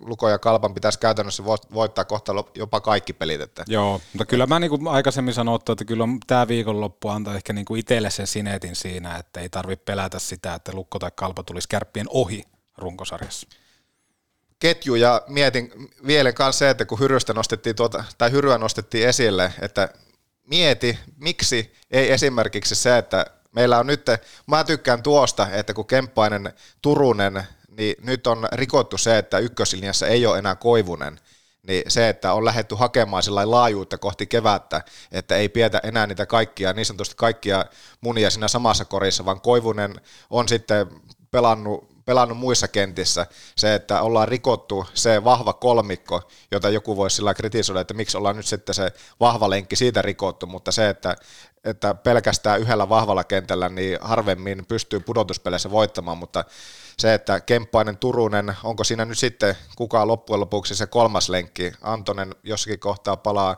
annetaanko Antoselle pientä palaa vielä sinne, että Antonen pystyisi pelaamaan vai onko Antosen kausi jo nähty, No, no jäähän, mietti, niin, no, jäähän kun... miettimään sitä, mutta se, että miksi? Mä olisin nostamassa tässä kohtaa sen, että hyryy kakkosillinen keskelle ja sinne lähettäisiin hakea sitten laitureita. Koivusta, mahdollisesti Hyry Koivunen. Mieti. No tota ihan oikeasti niin kuin NHL-säkään nähnyt noin, niin kuin, noin niin kuin hyvää, hyvää kenttää, että jos miettii, miettii Arttu Hyryä, niin jos hän pelaisi meillä Mikkelissä, niin hän, hän, hän pelaisi niin kuin jokaisella ylivoimalla. Et mieti Hyry, Koivunen, mieti sitä liekkiä, mieti sitä ratkaisukyvykkyyttä, mieti molempien one-timereita. No okei, nopeasti, otetaan nyt tästä nopeasti, minkälaiset kentät me aletaan no, luomaan? No mä loisin oikeasti, mä jo vähän tänne laittelin tässä viikonloppuna, että mä Ai sä oot laittanut jo sinne? Kemppainen, Kemppainen Turunen ykköslinjassa siihen, että ketä siihen nyt hakisi sitten, onko se... Hermonen. Hermosen fanclub muuten kohtas kans tuolla viikonloppuna peleissä. Hermonen siis sinne. Hermonen, ihan ehdottomasti. Siis hänen luisteluvoima ja kaikki muu tuohon kylkeen, niin avotason juttua. Ei mitään, ei kahta puhetta. En mä tois sitä Antosta siihen surffaille, koska sitten se vähän veisi ehkä siltä tämän hetken dynamiikalta liikaa. Ja sitten kun tuut loukkaantumisen jälkeen tuommoiseen isoon rooliin, niin se voi olla ehkä vähän liikaa. Mä laittaisin Hermosen siihen kolmanneksi. Hermonen siihen kolmanneksi, mutta kyllä mä sen jälkeen, kun Antonen saa pelejä alle ja jos hän ottaa liekkiä, niin Kemppainen, Turunen, Turunen, Kemppainen, Antonen, sitten Junttila, Hyry, Koivunen kakkoseksi. Älä viitti. kyllä, kakkoseksi. Mikä, kerro, miksi Junttila on siellä. Ai Junttila kakkosessa. Niin. No mietit tuota vauhtikoneetta kokonaisuudessaan. Tuota... Mutta onko Junttila enää vauhtikone? On, on. Tot... Milloin hän on voittanut luistelullaan tilanteita? Häh? Niin. Älä nyt viitti. No, no tota. Älä nyt viitti. Korpimäki, Korpimäki on nelosen keskellä, Joo. olisin sinne sementoimassa, mutta tämä on vähän paha sillä, että miten, jos, olisi, jos olisi kaikki käytössä, niin se, että ö, Antti Roiko Korpimäki, Antti, äh, Antti Roiko Korpimäki Anttila nelosessa, mutta sitten kolmoskenttä, niin se on vähän sillä, että se on vähän hakusessa, että kai se nyt sitten Bunaman kairaa siellä kolmosen keskellä ja hän ottaa sinne sitten Björkvistin ja, ja No jos Hermonen ei ole ykkösessä, se on Hermonen kautta Antonen sitten siellä kolmosessa. Mä nostaisin Björkvisti siihen Hyry ja Koivusen, koska sitten siinä on selkeästi se myöskin jaksotettu, että kuka tekee sitä tilaa. Kappe tekisi tilaa siinä ja sitten Koivunen ja Hyry kahdella äh, tämmöisellä niin taitoniekan maineella. Toki toinen pelkkä alivoimapelaaja ja toinen sitten ratkaisukeskeinen pelaaja, mutta anyway, niin he pystyisivät mun mielestä siinä niin kuin täyttää, täydentää toisiaan. Sitten siinä tulisi kuitenkin sitä, että siinä olisi se Björkvistin äh, työmoraali ja kaikkea muuta, niin mun mielestä se, että jos niinku Björkvist Junttila vaikka pelaa samassa kentässä, niin sitten se vaan vähän niin kuin hakkaa päätä seinään, että kaksi kädetöntä miestä samassa kentässä. Mutta sitten, että kun se pelaisi siellä nimenomaan Koivusen kanssa, Hyryn kanssa, niin ehdottomasti Björkvist kakkos. No mä näkisin ainakin se, mä näkisin enemmän niin päin, että kun Hyry on semmoinen hyvä molempiin suuntiin, niin hän tasapainottaa sitten Koivusen ja Junttila vauhtikoneet siellä sitten laidoilla, että Se on. Se Jun, on. Junttila, Hyry, Koivunen. Joo. Eikä, eikä siinä siinä mitään. Se on, se on sun näkemys. Se on mun näkemys, mutta sitä ei tulla ikinä näkemään. Ei tullakaan. Ja muistetaan ennen kaikkea, että Arttu Hyry on, tai ei ole vielä siis valmis ylivoimapelaaja. Eikä kakkoskenttä Meina- Eikä kakko. Meinasin sanoa jo, että hän on valmis, mutta pois se minusta. Onko meillä tänään Kaakolalaita toimittajia? No en minä tiedä, mi- mikä hän lie kulku heille. Onko- He on, he on kuulemma, Ana on kuulemma ollut tuolla Haukiputaan jäähallilla seuraamassa lauantai, lauantai tuota paidan nostoa ja kaikkea. Että Oi jumalauta. Oulun porakaivojen miehet, Ana ja Jontte. Muistakaa, kun te haaveilette maalämmöstä, niin kysykää tarjous kohteeseen kuin kohteeseen ympäri Suomen Oulun porakaivolta. Laittakaa manniset töihin. oulunporakaivot.fi. Tänään on tosi laaja, mielenkiintoinen spessuhaastattelu luvassa. Meillä on Oh. Jukka Rasila. Kyllä.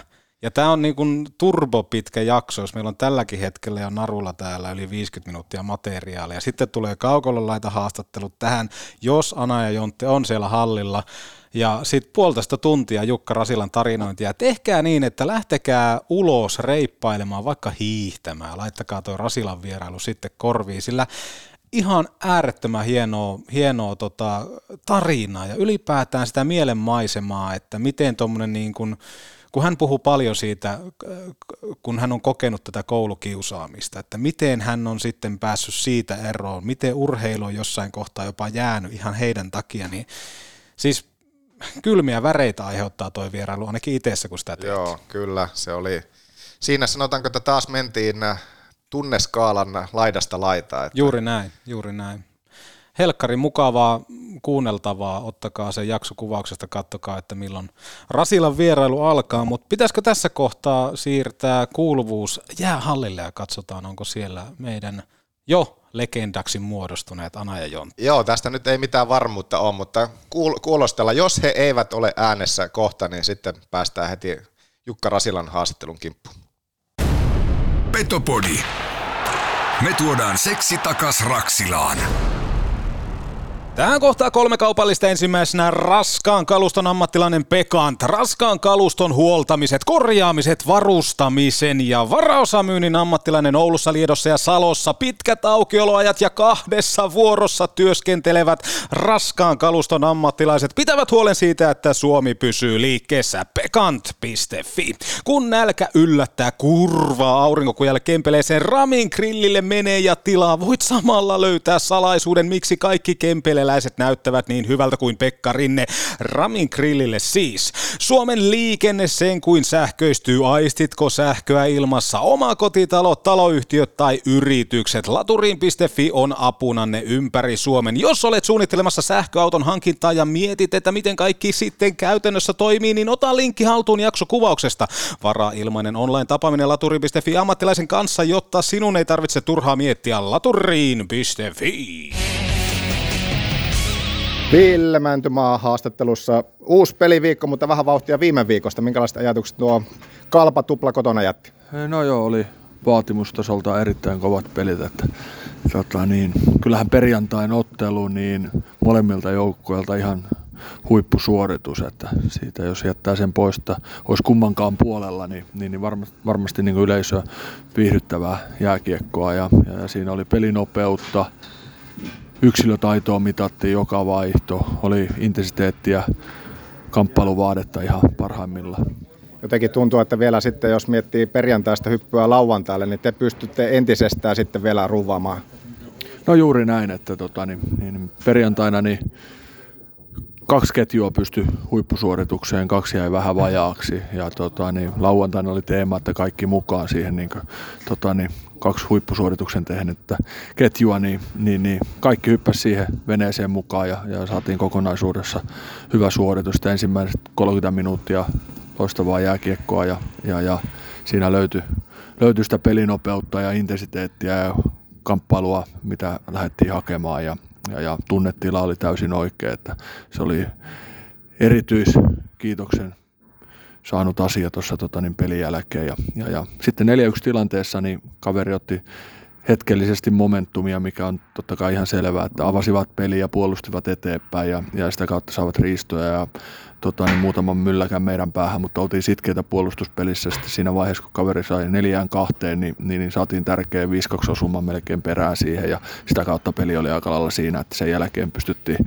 hallinnat, hallita peliä oikeastaan montakin asiaa, mitä tuossa nostetaan nyt viimeisimpänä nimenomaan just tuo viies maali lauantaina. Neloskenttä, Banksin maali siihen. Jotenkin tuntuu muutenkin, että tämä neloskenttä, niin aika, aika hienon viikonlopun pelasi. Toki ylivoima erikoistilanteet vähän rikkoo heidän pelirytmiä, mutta mitä sanot heidän otteesta? No joo, kyllähän he oli koko viikonlopun se suunnan näyttäjä meidän tekemiselle, että joka kerta kun jätkät hyppäs jäälle, niin, niin, niin sattuu ja tapahtuu ja, ja tapahtuu ennen kaikkea positiivisia asioita, niin, niin, niin tuommoista ilmettä ja, ja, ja intohimoa ja rohkeutta on kiva seurata. Mitkä Havu koet, että on ne voittavat tekijät sitten nimenomaan ylivoimapelissä tällä hetkellä? Kolme ylivoimamaalia lauantaina. No perjantaina ei ylivoimaa tullut ylivoimakertoja ainuttakaan, mutta mitkä ne on ne tällä hetkellä ne asiat, mitkä nimenomaan tuossa teidän ylivoimassa toimii? No totta kai varmaan roolitus, että jokainen pelaaja siinä tota, niin molemmissa ylivoimaketjussa ostaa oman, oman roolinsa ja tietenkin itseluottamus sitten, että onnistumiset ruokkii onnistumista ja, ja, ja siinä säilyy se tietynlainen maltti kuitenkin, ettei lähde, lähdetä puskemaan liikaa ja maltetaan rauhassa rakentaa ja odottaa sitä omaa hetkeä ja, ja, ja ok. Välillä ei mene hyvistäkään paikoista ja, ja, ja välillä menee sitten heti hekasta hyvästä paikasta niin kuin tuntui menevän lauantaina, että tota, niin, ei mitään. Jatketaan senkin asian työstämistä. Avaavan myös vähän tuota ketjuja peluutusta tai nimenomaan ketjuja. Tässä viime aikoina ketjutkin on, sanotaanko, että pelistä toiseen niin kokenut. Olette vähän hakenut erilaisia. Avaa vähän sitä. No joo, totta kai tota, niin, niin, niin, haetaan laajuutta. Mm. Laajuutta tota, niin, niin, niin varsinkin tuohon hyökkäyspuolelle, että tiedostetaan, että Turunen, Kemppainen, Koivunen ovat esittäneet erinomaisia otteita yhdessä, mutta tota, niin, niin, niin ettei vaan jäätä, jäätäisi pelkästään heidän hyökkäysosaamisen varaan, niin sitä kautta ollaan haettu laajuutta, että Koivunen ollaan irrotettu siitä ja, ja, ja nyt ollaan haettu sopivia kombinaatioita ja katsotaan sitten mihin päädytään, mutta että tässä vaiheessa täytyy, täytyy pystyä olla myös rohkea, että nyt jos lukittee liikaa, liikaa ketjuja, niin, niin, niin sitten käy helposti niin, että ei missään vaiheessa tule kokeiltua. Ja toki myös se, että meidän täytyy pystyä kierrättää sieltä tuota rosteria, saadaan uutta tuoretta miestä aina kehiin ja se tuo se tietynlaista raikkautta siihen aina, että tota, niin, niin, niin, laajuutta haetaan. Yksi mielenkiintoinen pelaaja just tuossa meidän ohi tästä käveli. Joose Antonen pitkään ollut sivussa, mutta joko nyt alkaa olemaan valoa tunnelin päässä, että Joosekin on kohta taas peleillä? No joo, tänään oli nyt aamulla ensimmäinen harjoitus tähän sai olla täydessä kontaktissa ja, ja, ja sitä kautta nyt on sitten mahdollisuuksia palata taas kokoonpanoon.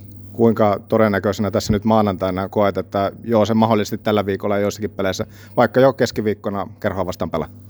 No siis kyllä mä ehkä näkisin kuitenkin sinne tota, niin ensi viikkoon viimeistään, että voi pelata tälläkin viikolla, mutta että tietenkin paljon riippuu tota, niin näistä kokemuksista, niin totta kai valmennuksen ajatuksissa kuin pelaajan omissa ajatuksissa, että mikä on se tota, niin, niin, niin, oma fiilis siitä, että kuinka pystyy siihen fyysiseen, fyysiseen vasteeseen vastata. Että, tota, niin, se on varmaan se suuri juttu, että kyllähän mies liikkuu ja, ja, ja omaa hyvät taidot ja pystyy sen hoitamaan, mutta että, ö, onko tavallaan rohkeus vielä mennä tilanteisiin sitä luokkaa, että tällä viikolla pelaa vai reenaako tämä viikon, niin, niin, niin se nähdään tässä viikon mittaan, mutta että, ö, lääkäreiden mukaan ja, ja, ja lääketieteellisesti on täydessä pelikunnossa nyt.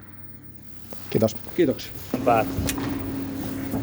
Maanantai aamujäät ja sen verran täällä on uusia kasvoja, että joo se Antone, pakko sanoa ihan alkuun, että jossain kohtaa Petopodia, mä unohdin, että sä pelaat kärpissä, niin oot edelleen sopimuspelaaja. Joo, mä unohdin sen myös, mutta tota, tota, ilmeisesti edelleen ollaan, kyllä. No tänään Ei kuitenkin... ole, ei ole luvattomia poissaoloja. Nimenomaan. Tänään kuitenkin pitkästä aikaa joukkojen mukana. Sut on nähty nyt punainen paita päällä, Raksila kakosessa, pitkiä toistoja, yksinäisiä toistoja. Kuinka raskasta on ollut ja kuinka kiva ensinnäkin nyt palata joukkojen vahvuuteen? Mm, no joo, ensinnäkin siis tietenkin todella kiva, mutta ei se loppujen lopuksi sitten ehkä siihen osasi asennoitua oikein, niin ei se ollutkaan niin raskas ehkä mitä alkuun kuvitteli. Että, että tota, oli kuitenkin sen tiesi, että tälle kaudelle vielä kerkee pelaa, niin se oli ehkä semmoinen hyvä motivaattori tuossa, mutta, mutta joo, oli se, kyllä tämä on huomattavasti mukavampaa näin, näin yhdessä kuin erikseen. No miten siellä, toki sä oot tommonen taitopelaaja ja tykkäät pitää kiekkoa, niin mitä siellä sitten hinkattiin, kun oltiin Raksila kakosessa? Mistä siellä niinku, missä käytettiin kaikki aika? Öö, no, mo, yrit, tai mahdollisimman monipuolisesti, että yritettiin luistella. Se on niinku se lähtö, lähtökohta, mutta sitten tota, yritettiin myös ottaa semmoista taitoelementtiä siihen aika paljon, että toi peli on kuitenkin aika paljon kaikkea muutakin kuin vaan suoraa luistelua. Että, että tota, tänään sen tuossa huomasi nyt jäällä, että kyllä se vähän outo, oudolta tuntui, kun olikin vihollisia koko ajan tuo muuallakin kuin pleikkarilla, niin, niin, niin tota, no kyllä, se, kyllä se hetken aikaa tietenkin ottaa, että siihen taas tottuu, että se on vähän semmoinen ehkä, mitä tuo yksin nyt ei, tai voi jonkun valmentajan kanssa, niin se on ehkä vähän semmoinen vaikea elementti ottaa mukaan. Mutta kaikkea on yritetty siis pitää ihan tehty maaleja ja luisteltu ja lauottu ja yritetty niin kuin pienissä osissa pelata jääkiekkoa. No toi, että oot päässyt tekemään siellä maaleja, lupaa varmaan ihan hyvää. Tuossa Kärppiä ykkös YV on käytännössä varmaan jo aika hyvin lukittu, niillä peli kulkee ja peitto heiluu. Kärppien kakkos YV, se olisiko joo se Antoni jopa ratkaisu avai siihen? Toisitko jotain, jotain niin tehoja, koska niitä kaivataan? Niin, se on tota, mä en osaa sulle vielä tuohon vastata, mutta jos siihen, jos siihen tullaan jossain kohti, niin ilman muuta siihen, siihen tähdätään, että peitto heiluu ja meidän kentällä vielä paljaalla. Ei, ei tarvi aina mennä noin törkkeen puolelle, mutta tällä viikolla pelataan kolmesti, niin onko meillä lupaa oikeasti odottaa sitä, että joo se Antone Lyijynen numero 48 on taas selässä tällä kaudella? Joo, tällä kaudella varmasti. Että a- ajankohtaan vielä lupaa vielä siihen yhtään mitään, mutta tota, siihen, tota, joo, siihen tähdätään, että kyllä se tässä niin, kuin, niin nopeasti kuin vaan mahdollista, niin, niin, niin tapahtuisi toi pelikentälle hyppääminen, mutta en osaa kyllä vielä ihan niin kuin varmaan sanoa, että koska se tulee olemaan. No sä oot katsomosta seurannut pelejä. Miltä se joukkojen tekeminen on näyttänyt? Tuossa valmentajan muutosta tuli, selkeästi vähän vapautui porukka ja ehkä tuli semmoinen ripaus aktiivisuutta, niin miltä se peli on näyttänyt? No joo, tämä varsinkin nyt ehkä tämä parhaiten, nyt ihan jokaista peliä muista. Tai Pitäis- osaa pitäis sulle- muistaa. Osaa sulle lähteä analysoimaan. Lähdetään joulukuusta sportti vieraspeliin, niin siitä kommentti. No se oli ihan, siinä oli ihan hyvä alivoima ainakin, sen mä muistan. Että, mutta joo, tota, esim. tämä viime peli, niin tämähän oli niinku hy, hyvä peli ja, ja, ja oli tota, erikoistilanne toimi ja, ja näin, että siinä on niinku, siitä vaan yritetään pitää kiinni, että, että tota, yhtään helppoa peliähän tässä ei enää jäljellä ole. Ja, ja siihen mekin varmasti tähdätään, että me koko ajan tässä pikkuhiljaa palapalalta parannetaan ja, ja, ja sitten jossain vaiheessa keväällä niin ollaan parhaimmillaan. Tota, mä tiedän, että sä sytyt kaikista pienistä yksityiskohdista, mitä pelaajat pystyy tarjoamaan. Kalpalla nähtiin Hutsko, uusi pelaaja, täysin valkoisella mailalla. Otetaan siihen heti Pystyisitkö itse vetämään ihan täysin valkoisella? Ei, se on ehkä yksi hirveä varuste, mitä voi olla. Täysin valkoinen mailla valkoisilla erkoilla. Ei oikeastaan ihan sama enää tota, mikä erkat on, että ei ole väliä. Mutta en, en pystyisi, kyllä se on niinku, se olisi melkein pahinta kryptoniittia itselleen, että olisi se valkoinen soitin, että, että musta. Once you go black ja näin. Never go back. Mutta miten sitten Juha-Matti Aaltonen numero 95? Lämmittikö yhtä? Oli hieno nähdä taikuri ja mietin 95 numero. En tiedä mistä hatusta hän oli tän vetäs. Joo, Juhiksella. Niin. Oliko 95? Oli, oli. Ai jaa, en, en nähnyt. Oliko kannanotto jopa bensahintoihin? Voi, joo, voi olla, voi olla. Olisikohan vieraspeleissä sitten 98. Kiitos Jos. Kiitos. Jo on te kaukalon laidalla ja on tavoitettu, on tavoitettu. Niin kuin on aina puhetta, että aina hymyilevä Ville Heikkala. Ei hymy hyydy koskaan. No ei, aina pitää olla ha- hauska, että sillä, sillä pärjää pitkälle. Viikonloppuna niin voi sanoa, että jälleen kerran sitten voittopelin jälkeen niin pääsit vähän faneja riemastuttamaan. Mistä tuo on lähtenyt oikeastaan liikkeelle tuo? Tietenkin fanit kun kutsuu, niin silloin mennään. No pitäähän niitä käydä kiittämässä aina pelin jälkeen, että oli hyvä, hyvä kannustus taas koko peliä. Niin, niin mukava käydä sillä. No tuosta on oikeastaan tullut semmoinen yksi ohjelman numero sillä, että aina kun voitto, niin se, että äijä pommittaa laitaa sen jälkeen. No ei nyt ihan ei aina, aina, mutta joskus se maali sattuu tekemään, niin silloin pääsee, pääsee rymistelemään tuonne. Niin, niin kuin Kille huusi, että joka päivä. No ei ihan joka päivä. Pakko kysyä tuosta sun lempinimestä, koska mulla ei oikeasti ole tietoa siitä, että mistä se sun lempinimi niin kuin alun perin on lähtöisin, niin Banks. Me ollaan no Antikassa mietitty. En itsekään tiedä, tiedä kyllä tarkkaan, että mistä se on lähtenyt, että Junnu alettiin sanomaan Banksiksi ja nyt ne sanoo mua täiksi jo nykyään, että en, en tiedä. Mistä se on tullut? Mä tiedän, varmaan joka paikassa ja kiinni iholla tuolla, niin siitä varmaan. No osuva lempinimi. Tuntuu, että tällä hetkellä, niin kuin muutenkin, mutta varsinkin tällä hetkellä, niin maistuu kyllä aika hyvältä varmasti tuo pelaaminen. Maistuu, että hyvin on lukenut pelit ja, ja onnistumisia tullut jonkun verran, niin itseluottamus kasvaa koko ajan. Tuossa viikko sitten, no aika lailla viikko sitten näihin aikoihin, niin tavattiin tuolla erässä paikallisessa liikuntakeskuksessa ja silloin sano, kyselin vähän samalla lailla tuntemuksia ja sanoin, että muuten ihan hyvin, mutta kun olisi pitänyt vähän tulostakin pystyä tekemään, niin nyt sitä tulosta sitten myöskin lauantaina tuli. No kyllä, kävi vähän venyttelemässä, niin jännästi se alkoi kiekka mennä maaliin. Onko se sillä, että liikuntakeskus Hukalla oikeasti on niin kova merkitys, että sunnuntain palauttava, niin heti näkyy myöskin sitten tulostaululla? Saattaa se olla. Että voi se vähän tuureakin olla, en, en osaa sanoa. Mistä tuo äijän, sanotaanko, että aina semmoinen iloinen elämän asenne, niin onko se sieltä ihan jostakin pikkujunnusta saakka, että ennemmin ollaan tosiaan vähän niin kuin hymyssä suin kuin, että oltaisiin semmoisella negatiivisella asenteella liikkeellä. Mistä se on, mistä se on lähtöisin? Onko, onko se aina ollut semmoinen peruspositiivinen? No joo, mä yritän, yritän hymyillä aina, että jos se tarttuisi muihinkin, niin, niin sitä olisi kaikilla hauskaa. Siihen mä oon pyrkinyt. Minkälainen tuo tunnelma tällä hetkellä ja ylipäänsä nyt, niin kopissa. Tuntuu, että, tai ei kopissa, vaan ylipäänsä joukkueessa, niin onko oikea aistimus, että tällä hetkellä on aika semmoinen yhtenäinen joukkue kasassa ja yhtenäinen fiilis? Joo, yhtenäinen fiilis on, että nythän meillä on hauskaa yhdessä ja, ja, ja mukava päästä pelaamaan, niin, niin, niin, niin sitä kautta varmaan. No niin. Miten on viikonvaihteen kalpa tupla? Voi sanoa, että aika tärkeästä pisteestä, niin kuin tietenkin tässä vaiheessa kautta muutenkin pelataan, mutta se, että kalpa pelaa, pelasi aika lailla niistä samoista sijoituksista, niin minkälaisia nuo ottelut? Miten sä perjantai lauantai? Oliko se sun mielestä, ö, oliko niissä samalla, samankaltaisuutta vai minkälaisina sä koet ja nyt nämä jälkikäteen nuo viime viikon vaihteen kalpatupla? No joo, varmaan lauantaina oli ehkä, ehkä vähän enemmän tunnetta, tunnetta pelissä, että ainakin itse huomasin kentällä, kentällä sen, että niin, niin. toki molemmina päivinä saa paljon, paljon kamppailla ja, ja hyvä, että lauantaina voitettiin. Mitkä ne oli ne se aseet ja tavallaan ne avaimet sitten siihen, että te käänsitte, käänsitte sen perjantai jatkoaikatappion lauantaina tuommoiseksi voitoksi? Kyllä meillä oli niin, niin oikeanlainen tunnetila ja tehtiin, tehtiin kovasti hommia, kamppailtiin hyvin, niin sitä kautta saatiin pisteet. Teidän ketjusta, pakko myös siitä kysyä, se on nyt ollut tässä jonkin aikaa kasassa, eli Korpinmäki, joka kanssa äsken tuosta meidän ohitte käveli ja sitten Björkvist siinä kanssa toisessa laajassa Korpinmäki keskellä, niin avaa vähän kuvaile sitä kemiaa, työnjakoa tuossa ketjussa? Te olette kovia tekemään hommia, mutta minkälaiset roolit teillä tuossa ketjussa on? No en, en mä tiedä, onko meillä mitään rooleja siinä, että kaikki tekee kovasti hommia ja työn kautta saadaan, saadaan muutamia maalipaikkoja aina ja laitetaan kiekko sisään, kun tulee paikka. Sitten sitä kautta aina ollaan lähetty. Jörkvist tietenkin tässä no, liika-yleisölle on moneltakin vuosilta tuttu ja kärpistäkin viime kaudelta, mutta tämä Korpimäki on nyt tullut aikamoisena tämmöisenä jokerikorttina tälle kautta, niin minkälainen persona tässä on kyseessä tässä Korpimäessä, joka on vahvasti ottanut paikkansa kokoonpanossa? No aika rauhallinen tuolla kopissa. Varustet kun päälle, niin on kyllä, kyllä vahva kaveri, että mukava pelata sen kanssa. Vahvuutta löytyy myöskin teikäläisestä. Onko yksi joukkue jopa vahvimpia? No en lähde arvioimaan, mutta kyllä, kyllä voi jonkun verran voimaa. No tällä viikolla kolme matsia. Keskiviikkona jatkuu kotona. Mitä terveisiä kaikille faneille, että saataisiin keskiviikkonakin mökkiin sama tunnelma, mitä oli lauantaina ja perjantaina? Tulkohan paikan päälle katsomaan, että mukava pelata, kun hyvää tunnelma hallissa, niin, niin se antaa meille lisää virtaa kyllä. Montako maalia Nelonen ja Heikkala iskee tällä viikolla? Paikka kun tulee, niin mä yritän kyllä tehdä, tehdä maalit. Jäämme seuraamaan, kiitos. Kiitos. Petopodi.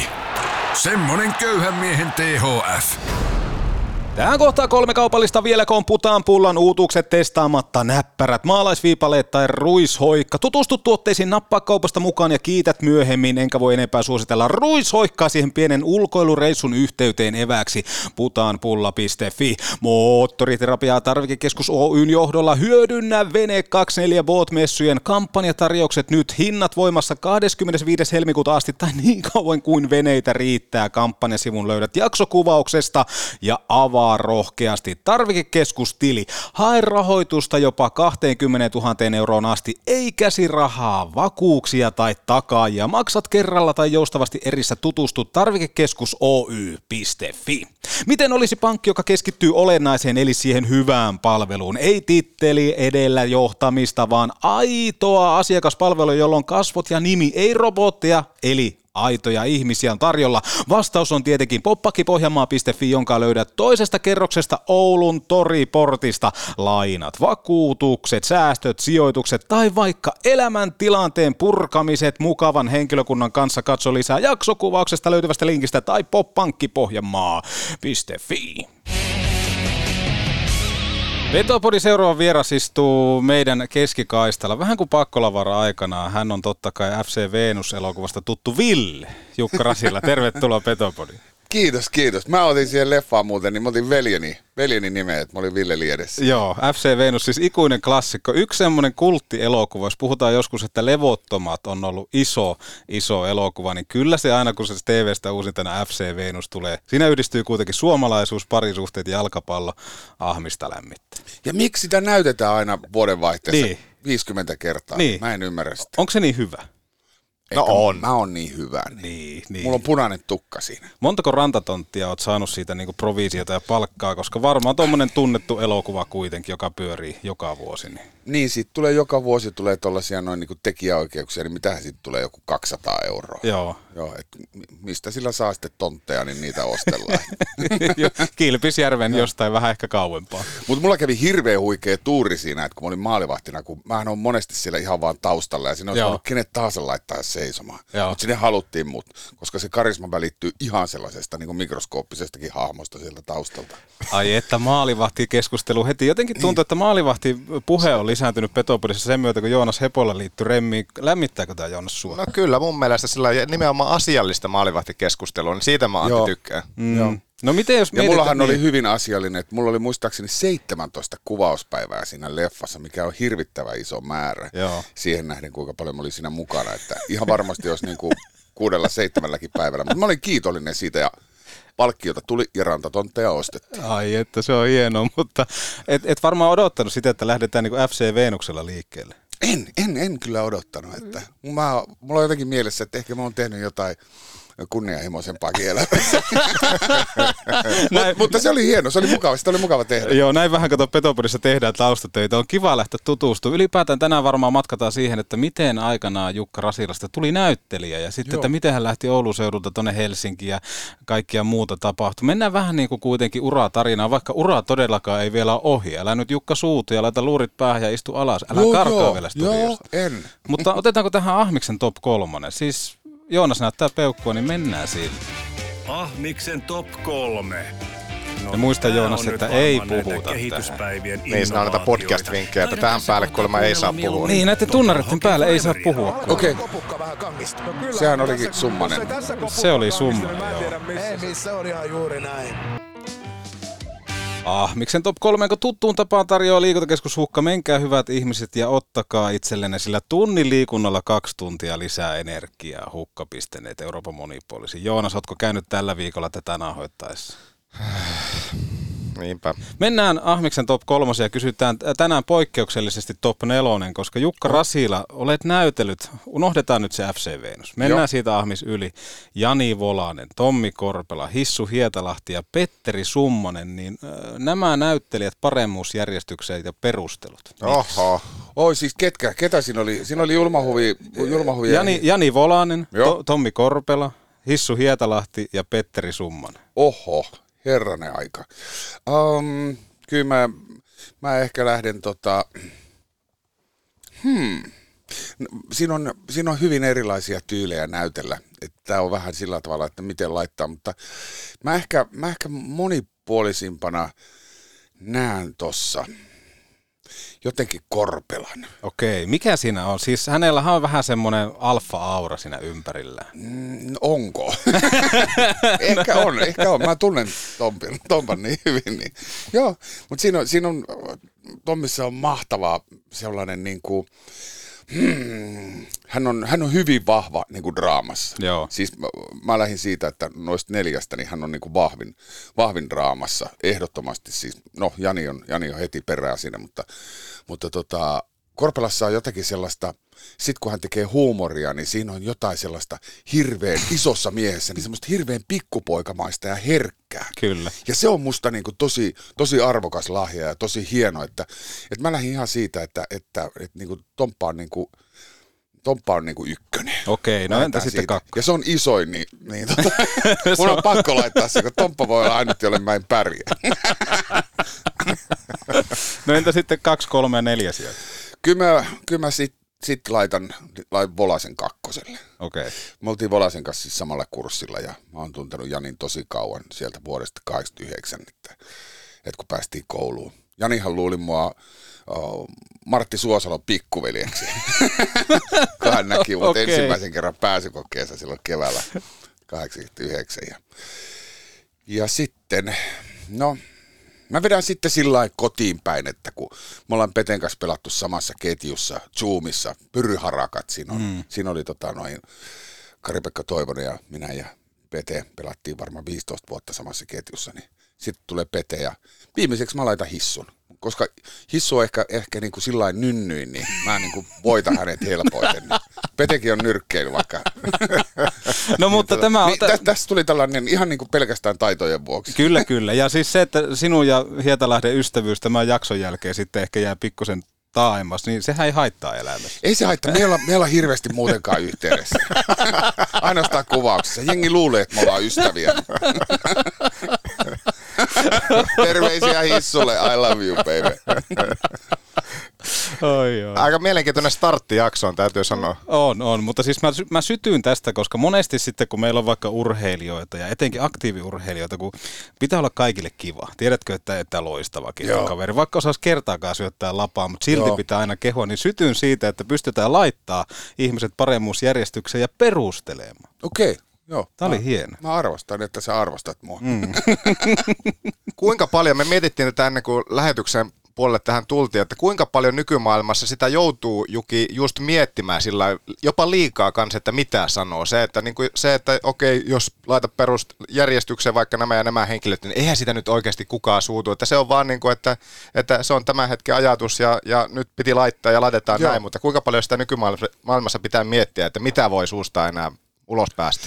Kyllähän sitä tällainen keski-ikäisenä miehenä, niin sitä on pakko miettiä, että mitä sanoo. Ja me saatiin just tuossa ensi iltaan uusi juttu, loppukevennys, jota me ollaan tulossa tänne Ouluunkin pian esittämään. Niin, niin siinä on hyvin arkaluontoisia, meillä on tosi arkaluontoisia aiheita. Mm.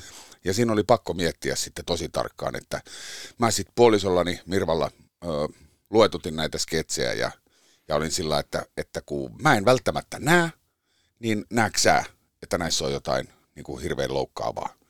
Että on sketsi, missä mies tulee haluaa ilmoittaa seksuaalista ahdistelusta. Joo. Ja hän on itse ahdistelu itseään, niin hän tulee niin kuin, niin kuin tuota poliisilaitokselle, että hän on kosketellut itseään.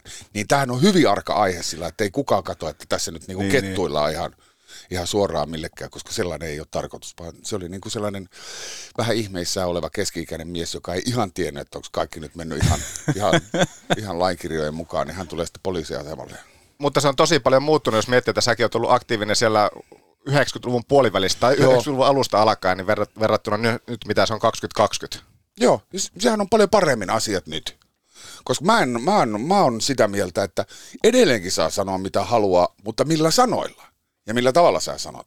Et jengihän on paljon niinku sensitiivisempää nykyään, mm. että otetaan her- helpommin niinku hernen nenää, mutta mun mielestä sekään ei ole ihan huono asia, että ihmiset uskaltaa myös sanoa mitä mieltä ne on asioista. Niin, ja ehkä tuossa on myöskin toi puoli, koska toi on aika yllättävä näkökulma. Siinä mielessä, että se on hyvä, että ihmiset saa sanoa, mutta ylipäätään se, että sä saat aika nopeasti myöskin palautteet, niin se voi olla Joo. ehkä tekijällekin hyvä asia. Joo, mutta on toi, myös toi some on sellainen, että kun siellä joka saatanan valopää pääsee Mm. niin sanomaan oman mielipiteensä, niin, niin tota, Ja nimimerkin takaa ja siis... nimimerkin takaa suoltamaan sellaista solvausta, että Mm.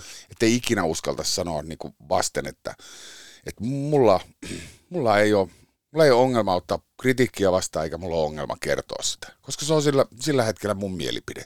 Jos joku ottaa siitä herneen nenään, niin keskustellaan sitten, että mistä se meni. Kuinka paljon niitä on joutunut käymään? Siis mietitään sitä, että ravintoloissa varmaan ehkä enemmänkin joku saattaa tunnistaa ja tulla juttelemaan, niin Mm. kuinka paljon niitä keskusteluja on joutunut käymään ja ylipäätään avaamaan, että että tämä nyt on sun työtä ja tämmöinen sketsi on vaikka joskus tehty tai jotain muuta. Aika vähäisen. Enempi, enempi ne on, niin kuin, jotka on mulle tullut puhumaan, niin ne on, niin kuin, ne on niin kuin plussan puolelta, että ne tulee niin kuin faneina. Kiitos, että ne tulee, niin kuin, tota, mulle toimitettiin tämän Zero Kokista, niin mä oon ihan älyttömän tyytyväinen, kun se on mun kahvini. No, niin, Petopodin iso budjetti kestää. Oi, oi, jumalation niin, niin se on ollut yleensä sellaista niin kuin, mm, ihailevaa puhetta tai sellaista, että, että Joo. mitä äijä täällä tekee. Et jos mä oon jossain niin kuin, vaikka Kemijärvellä kuvauksissa, niin, niin ensimmäinen kysymys on, saako teillä täällä kiroilla? Joo. Joo, että mitä vittua sä täällä teet? Joo. Ja sitten on niin kuin sillä, että, että tota, mä sanoin, että mä oon täällä kuvauksessa. No joo, mä ajattelin, että et sä tänne nyt vapaaehtoisesti. että kyllähän sulle pitää maksaa. Ei ole saanut muuten kiroilla, mutta antaa mennä tällä Okei. kertaa. Kuinka paljon porukka tulee ylipäänsä nykypäivinä juttelee vielä? Tule, tule, tuleeko sitä paljon? Tulee, tulee, mutta hirveän paljon tulee pyyntöjä myös tuon somen kautta, että mulle tulee ihan valtavasti tai meille tulee Mirvan kanssa, niin varmaan tuonne Amazing Racein myötä, niin meille tulee hirveästi sellaisia, että, että täällä on faneja, että voiko lähettää syntymäpäivä onnittelu, voiko lähettää Mm. pienen klipin, ja me yritetään tehdä niitä. Lähetä rahaa. ei, ei ole tullut kertaakaan sellaista. Mirvalle tuli sellainen, että voisitko olla vähemmissä vaatteissa. Tai silloin kun me korjattiin sitä mopoa siellä, siellä tota, jossain, niin, niin tota, tuli sellainen hyvin kohtelias pyyntö, että olisiko menempi sitä kuvamateriaalia jäljellä, missä sun ikisestä paidasta näkyy No läpi. hei, me- mennään siihen Amazing Raceen. Tämä on siis äärettömän mielenkiintoinen siis ohjelma ja formaatti aivan ehkä yksi niin kuin parhaita, mitä maailmassa on. On aina tykännyt seurata sitä. Joo, Meillä sama. oli Petopodissa siis semmoinen tilanne, että eh, mä en tiedä, tuliko jossain jaksossa puhetta Amazing Raceista, taisi tulla pikkusen, ainakin niin kuin nauhoitusten ulkopuolella, että meillä on tässä hyvä vastakkainasettelu. Joonas syttyi täysin Jukin, Jukin presenssille. Ja mulla alkoi pikkusen välillä ärsyttää, koska mulla tuli tämä ehkä niin kuin Antero Mertaranta-efekti, koska Antsahan selostaa intohimolla ja sä oot intohimolla ollut mukana siinä, niin just se, että niin kuin luodaan koko ajan vaarallisuutta ja kaikkea muuta. Ja sitten kun sä oot niin, tiedätkö, sielu sisällä siellä, niin välillä ehkä se sun panikointi oli mulle silleen, että ei vittu, mä en jaksa tota Jukkaa. Arvaa kumpaa mä teistä arvostan enemmän. Sua! Oikeesti? mielipite- No niin, no Ei niin. vaiskaan. Se on. Mutta Hieno. se varmaan on aika paljon sua, että sillä nollasta sattaa menee aika nopsasti. Joo, mutta kato, mä en tiennyt sitä. Mm. Et tiennyt. En mä tiedä, Näinä että mä päivinä. oon sellainen. Niin. Okei. Mutta kato, tähän liittyy nyt se, että kun, että kun mä oon toipuva alkoholisti ja mä oon neljä ja puoli vuotta ollut ilman alkoholia, niin mulla yhtäkkiä se, niin se mun alkuperäinen asetukset, niin ne pukkaa päälle. Joo. Ja ne on ilmeisesti vähän tollaset, niin kuin, niin kuin tommoset, että, että, että mä, mulla on niin kuin oikeus kiihtyä. Mä oon, mä oon oppinut jotain niin kuin tässä, tässä keski että, että tota, mä oon tutustunut itseeni ja mä ilmeisesti oon sellainen. Joo. Koska ole- kilpailuhenkisyys varmasti, se on ollut ihan sieltä pienestä pitäen, niin se sieltä. helvetin kovaa. Kato, kun neljä, kolme nuorempaa pikkuveliä mulla, Joo. niin, niin, niitä on aina niitä vastaan pitänyt pärjätä, niin ei ole voinut. Se oli mulle ihan hirvettävä nöyrytys, kun mun vanhin pikkuveli voitti mut ensimmäisen kerran jotain, kun mä olin 14 ja puoli. Joo. Niin arvatkaa si- sieltä, niin kuin, että et, et, tota noin, No edelleen näkyy Niin. traumat. Ihan selkeä. Niin, että pikkuveljelle hävisi, niin, niin tota, on se, se kilpailuvietti on tosi kova. No minkälainen se formaatti oli ylipäätään suorittaa ja mennä läpi? Te lähditte sinne pariskuntana, jo- jota voi pitää Joo. jo tässä kohtaa sillä tavalla, että pakko arvostaa, koska siinä aika paljon myöskin tulee tämmöisiä uusia piirteitä, kun toimitaan paineen alla. En tiedä, tuoko se rahapalkintokin jonkun semmoisen jutun, mutta minkälainen kokemus se oli pariskuntana? Oli se, se oli, en sitä kiellä, se oli hirvittävän raskas. Joo. Siinä oli vielä sellainen, että tota, äh, Mirvan isä menehtyi kesäkuussa ja hänet saadettiin sitten haudanlepoon puolitoista viikkoa ennen sitä lähtöä ja Mirva mietti ihan hirveästi, että, että onko hänellä oikeutta lähteä sinne niin kuin, lähteä kulkemaan maailman ympäri ja että me lähteä ilakoimaan sinne. Ja, mutta sitten me onneksi lähdettiin. Mirva oli tosi väsynyt ne kaksi ensimmäistä päivää siellä. Itse asiassa kun me päästiin sinne Singaporeen, hän periaatteessa nukkui siellä koko sen päivän. Et kun meillä oli lento, niin meillä oli seuraava oli vapaa päivä, niin mä pakotin hänet sänkyyn ja mä olin sillä, että nyt nukut, kun hän ei ollut Mm. nukkunut siinä varmaan oikein kolmeen vuorokauteen. Mä oon tosi hyvä nukkuu kaikissa paikoissa, niin se lentokin, mikä meillä oli, niin oliko se 11 tuntia, niin mä taisin seitsemän ja puoli tuntia sitten nukkua. Mirva nukkui kuulemma neljä sekuntia. niin, niin se, se, oli, se, oli, oli, se, oli se tosi raskas. Se oli semmoista pakkaamista ja, ja purkamista, että kun joka, joka päivä, niin kun lähdettiin kilpailemaan, niin piti olla kaikki kamat pakattuna ja, ja sitten oli se rinkaselässä, missä oli sitten ne, ne releet, mitä tarvii, tarvii aina tota, sille päivälle. Et paljon nestettä ja ensiaputarvikkeita ja toiset kengät ja mitä siellä nyt oli kelläkin siellä repussa. Mutta oli, oli, se oli raskas reissu. Mikä oli inspiroivinta? Mä mietin, että heitetään joku tuommoinen niin vähän spessumpi kysymys, mikä oli kivointa, mikä, oli, mikä oli inspiroivinta. Olipa, hy- oot- ootko käynyt jotakin nyt kursseja tässä? Eikö, mikä se oli, se oli viime jaksossa, jo- niin, eikö Paakkis vai kuka se, eikö tuo, tuo tuota, niin, sitä jaksoa meillä ei vielä tässä ole tullut ulos, missä puhuttiin siitä, että mä heitin jonkun sanoin, että oho, että olipa semmoista lajitietämystä. Niin olikin, joo. joo. Nyt oli tämmöinen. No mennään siihen myöhemmin. mennään myöhemmin. Mutta mikä se oli? Inspi- Kysy Jonas uudelleen, ota uudelleen. Joo. Juki, mikä oli inspiroivinta? Eläimet ja kosteus. Ne oli niin kuin, kun siellä näki livenä, livenä eläimiä, kirahvia. Joo, ja, tää, hei, otetaan Niin, kirahviin ja- kiinni, No, se koska ihan se oli... ehkä ottaa sillä, että hei, tässä on kisaa menossa. Pitää, eikö pakko, pakko ottaa. Siis lapsen into, kun ihmiset näkee kirahvia, mikä helvetti niissä nyt niinku viehättää? Ja kun ne on Mirvan lempieläimiä, kirahvit, niin mä olin myös, sillä mä olin fiiliksessä siitä, että Mirva näkee kirahveja, mutta hän ei suostunut pysähtyä eikä katsoa. No ei kai, kun sulla unohtui hetkeksi se, että to, se oli tosiaan kilpailu oli käynnissä, mutta eläimet vei siinä kohtaa voita. Joo, siinä oli tosi, siinä matkalla kun käveltiin, niin siinä oli myös sitten niin virtahepoja ja strutseja ja, ja mitä siinä on. Niin oli tosi vaikea keskittyä tällaisena. Mulle sanoi terapeutti, että mulla on ADHD. ja Virva sanoi, että hän tiesi sen. No miten se Niin oli, kosteus? oli tosi vaikea. Se oli, mm, mm, kun se oli niin, se oli sellainen koko ajan semmoinen niin tukahduttava peitto siinä päällä, että et kun Koko ajan oli, hiessä. Joo, ja sitten sellainen, että kun sä oot siellä ilmastoidussa hotellissa ollut yön ja, ja sitten aukaisee parvekkeen ja siellä on 34 astetta, niin kuin, se oli koko ajan niin kuin semmoinen, niin kuin olisi tuntunut niin kuin olisi ollut semmoisessa 55 asteisessa saunassa. Mm. Johon heitetään ihan jatkuvasti vettä kiukaalle, niin tosi kostea ja kuuma ja kostea, kuuma ja hikinen. Ja ei toiminut ihan kikka joka ikinen. Mutta ne, ne oli semmoista, jotka jäi päällimmäiseksi mieleen. Ja, ja tietysti maisemat.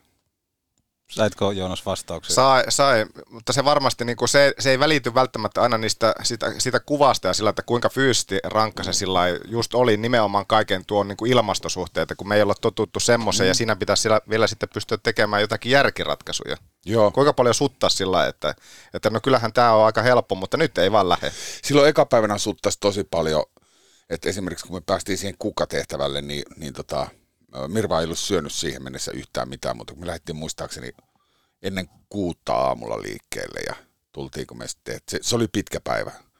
Ja se oli pitkä aika odottaa se 29 minuuttia, että lähdettiin sen kärjen perään. Se tuntui ihan, se tuntui ihan jo siltä, niin kuin, että No varsinkin jos on ADHD, niin voin kuvitella. Joo, mutta jos ei tiennyt, että niin. semmoista on, niin, niin mä sain sitten terapiassa jälkeenpäin kuulla, että tuolla voisi olla sellainen. niin, niin, niin, tota... Ah. Niin, mutta, he, mutta se henkinen paine oli vielä niin kuin kovempi, koska okay. me, me lähdettiin ihan, ihan vaan pelkästään voittamaan se. Mutta lähtisittekö uudelleen? Jos Lähdettäisiin, ihan varmasti lähdettäisiin. Mikä olisi taktiikan muutos?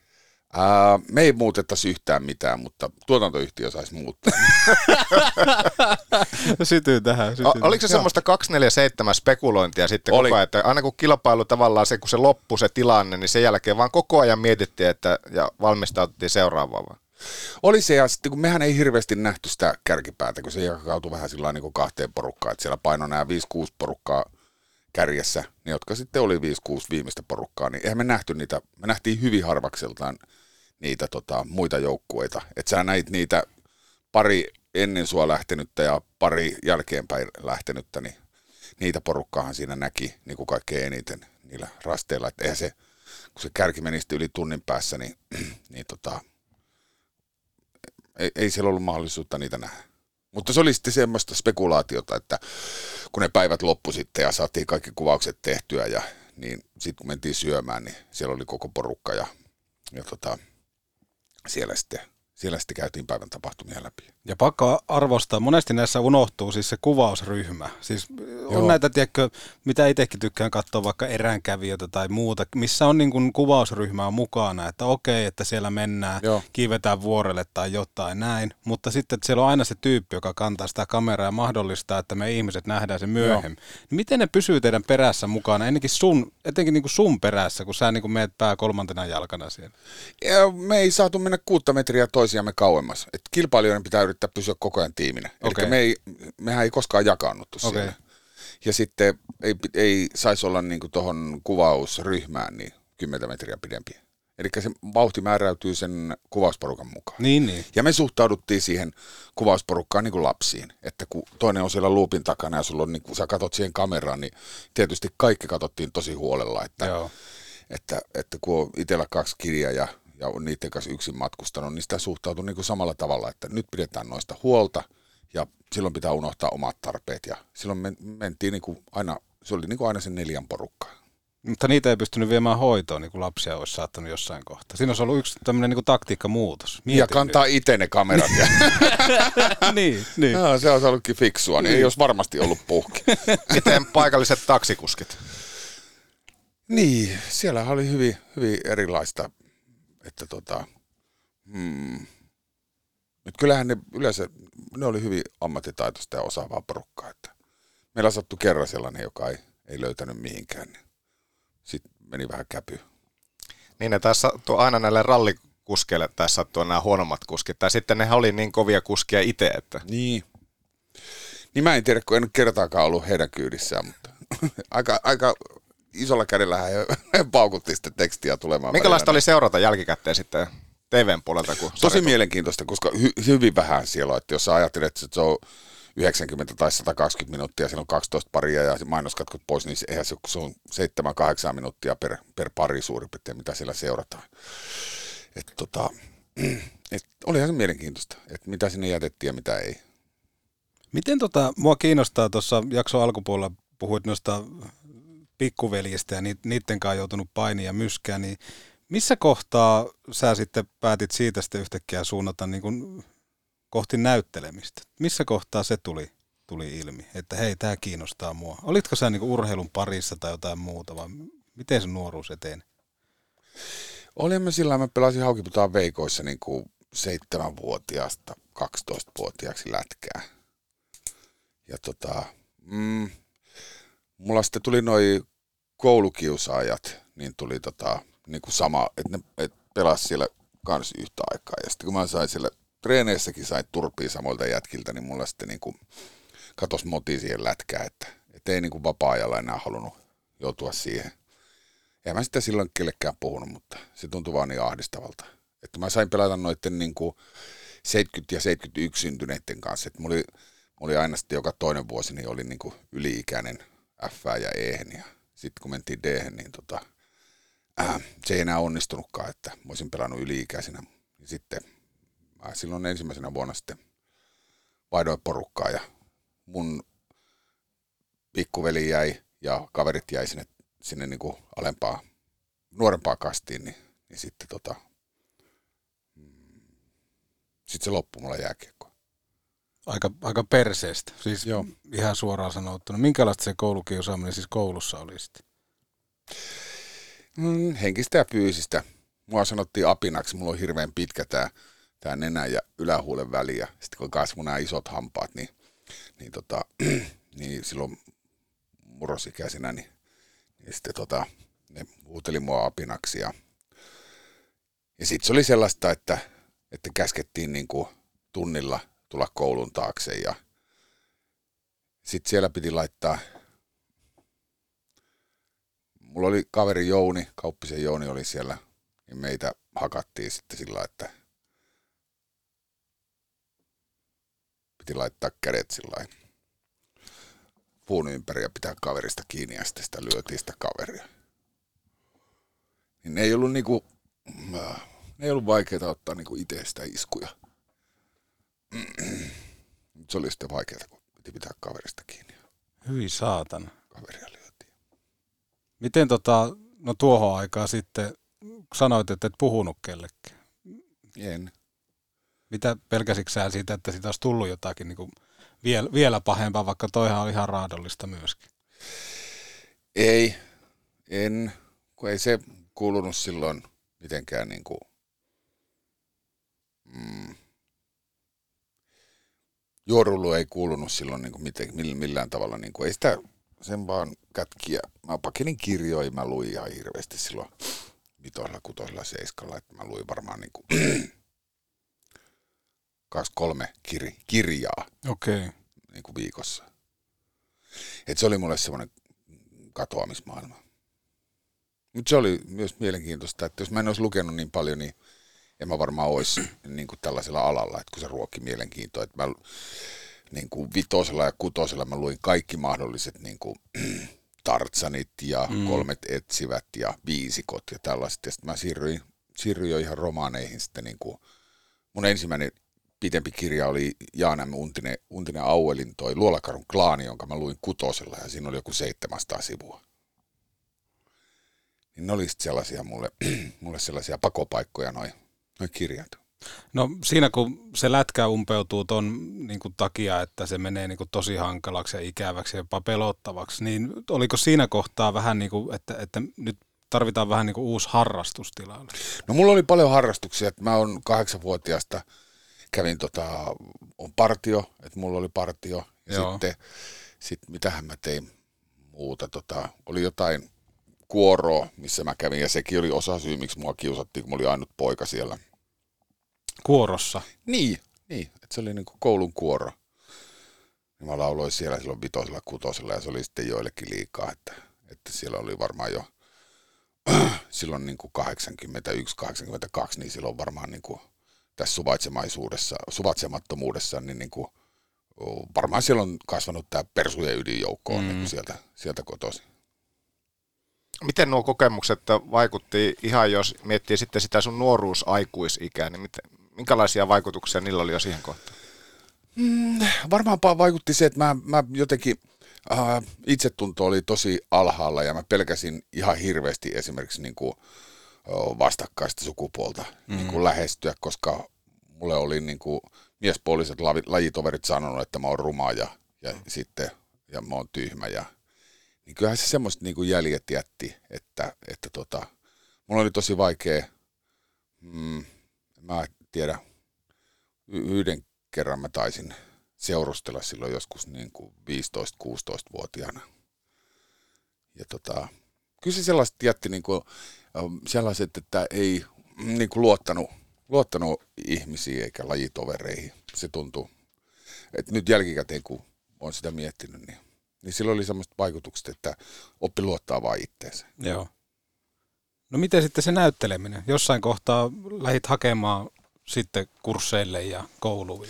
Joo, oli mulla sillä, että, että meillä oli ala silloin vitosella, kutosella, niin perjantaina oli aina kaksi viimeistä tuntia oli äikkää. Mm. Niin, niin tota, mä en ole koskaan sitä ajatellut, niin me päästiin sieltä, koulukaverit on Halosen Jannen kanssa, niin me päästiin niinku sitä viimeistä äikän tuntia karkuun, että me lähdettiin aina jotain niinku valmistaan. Joo. Niin me, me tehtiin silloin esityksiä, me tehtiin semmoisia lyhyitä, lyhyitä niinku esityksiä, että me puoli tuntia treenattiin ja sitten kymmenen minuuttia näyteltiin, näyteltiin tota muille niin kuin luokkakavereille, että mitä me oltiin siinä saatu aikaiseksi. Ja sitten joskus me ihan mietittiinkin niitä sillä, että me mietittiin, että ensi kerralla voisi tehdä tämmöisestä, että tehdä niin kuin, en mä muista niitä aiheita, mutta tehdä ritari tai mitä nyt silloin olikin. Joo.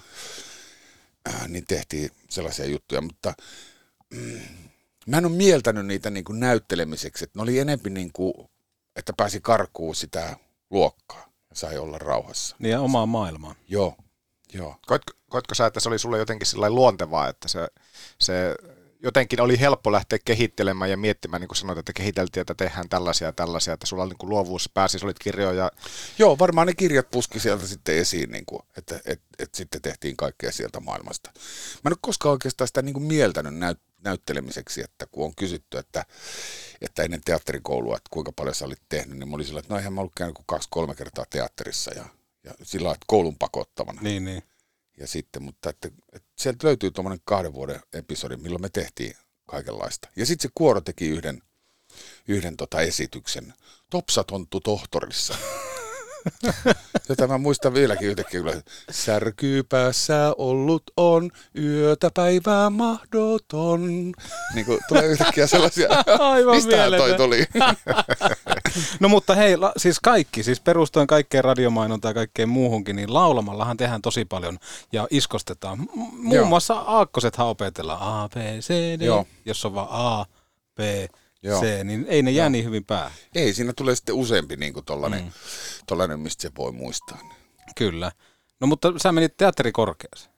Pääsitkö sä ekalla sisään? Ei kun tokalla.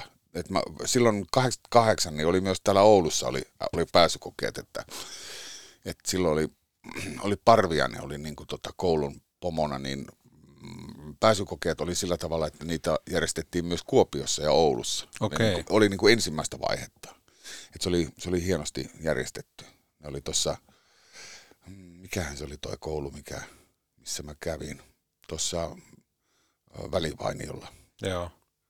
Kun siellä oli karatetreenitkin. Kun mä menin sitten karateen, että... Niin sulla on karate-taustaa. No perkele, oli pakko mennä sinne karateen, että se loppui se koulukiusaaminen. Niin me käytiin siellä niin kuin pikkuproidin kanssa. Ja sitten siihen tuli semmoinen toinen, toinen pari, jotka oli kanssa koulukiusattuja, niin meitä oli sitten neljä siinä. Niin kuin, se oli silloin, kun mä olin kasilla ja ysillä. Että tota, et niin kuin, me käytiin puolitoista vuotta sitä, niin se loppui sitten sillä lailla, että, että kun me oltiin sitten Broidin kanssa, liikuttiin hyvin paljon kahdestaan, niin, niin sitten tuli tota, Broidilla oli vähän temperamenttisempi luonne kuin minulla, niin, niin hän tappeli tuolla Oulun yössä. Joo. Silloin 80-luvun puolessa. Ja sitten kun jos joku tuli mulle aukoon päätä, niin mä sanoin, että käy kokeilemaan mun pikkuveliä. Ja se oli sen verran hurjaa, että se mätki päihin sitten niin kuin täysi-ikäisiäkin kavereita. Niin, niin, tota, niin mä, ja se sai sitten olla rauhassa. Että mä, ei tarvinnut, mä en ole koskaan tapellut.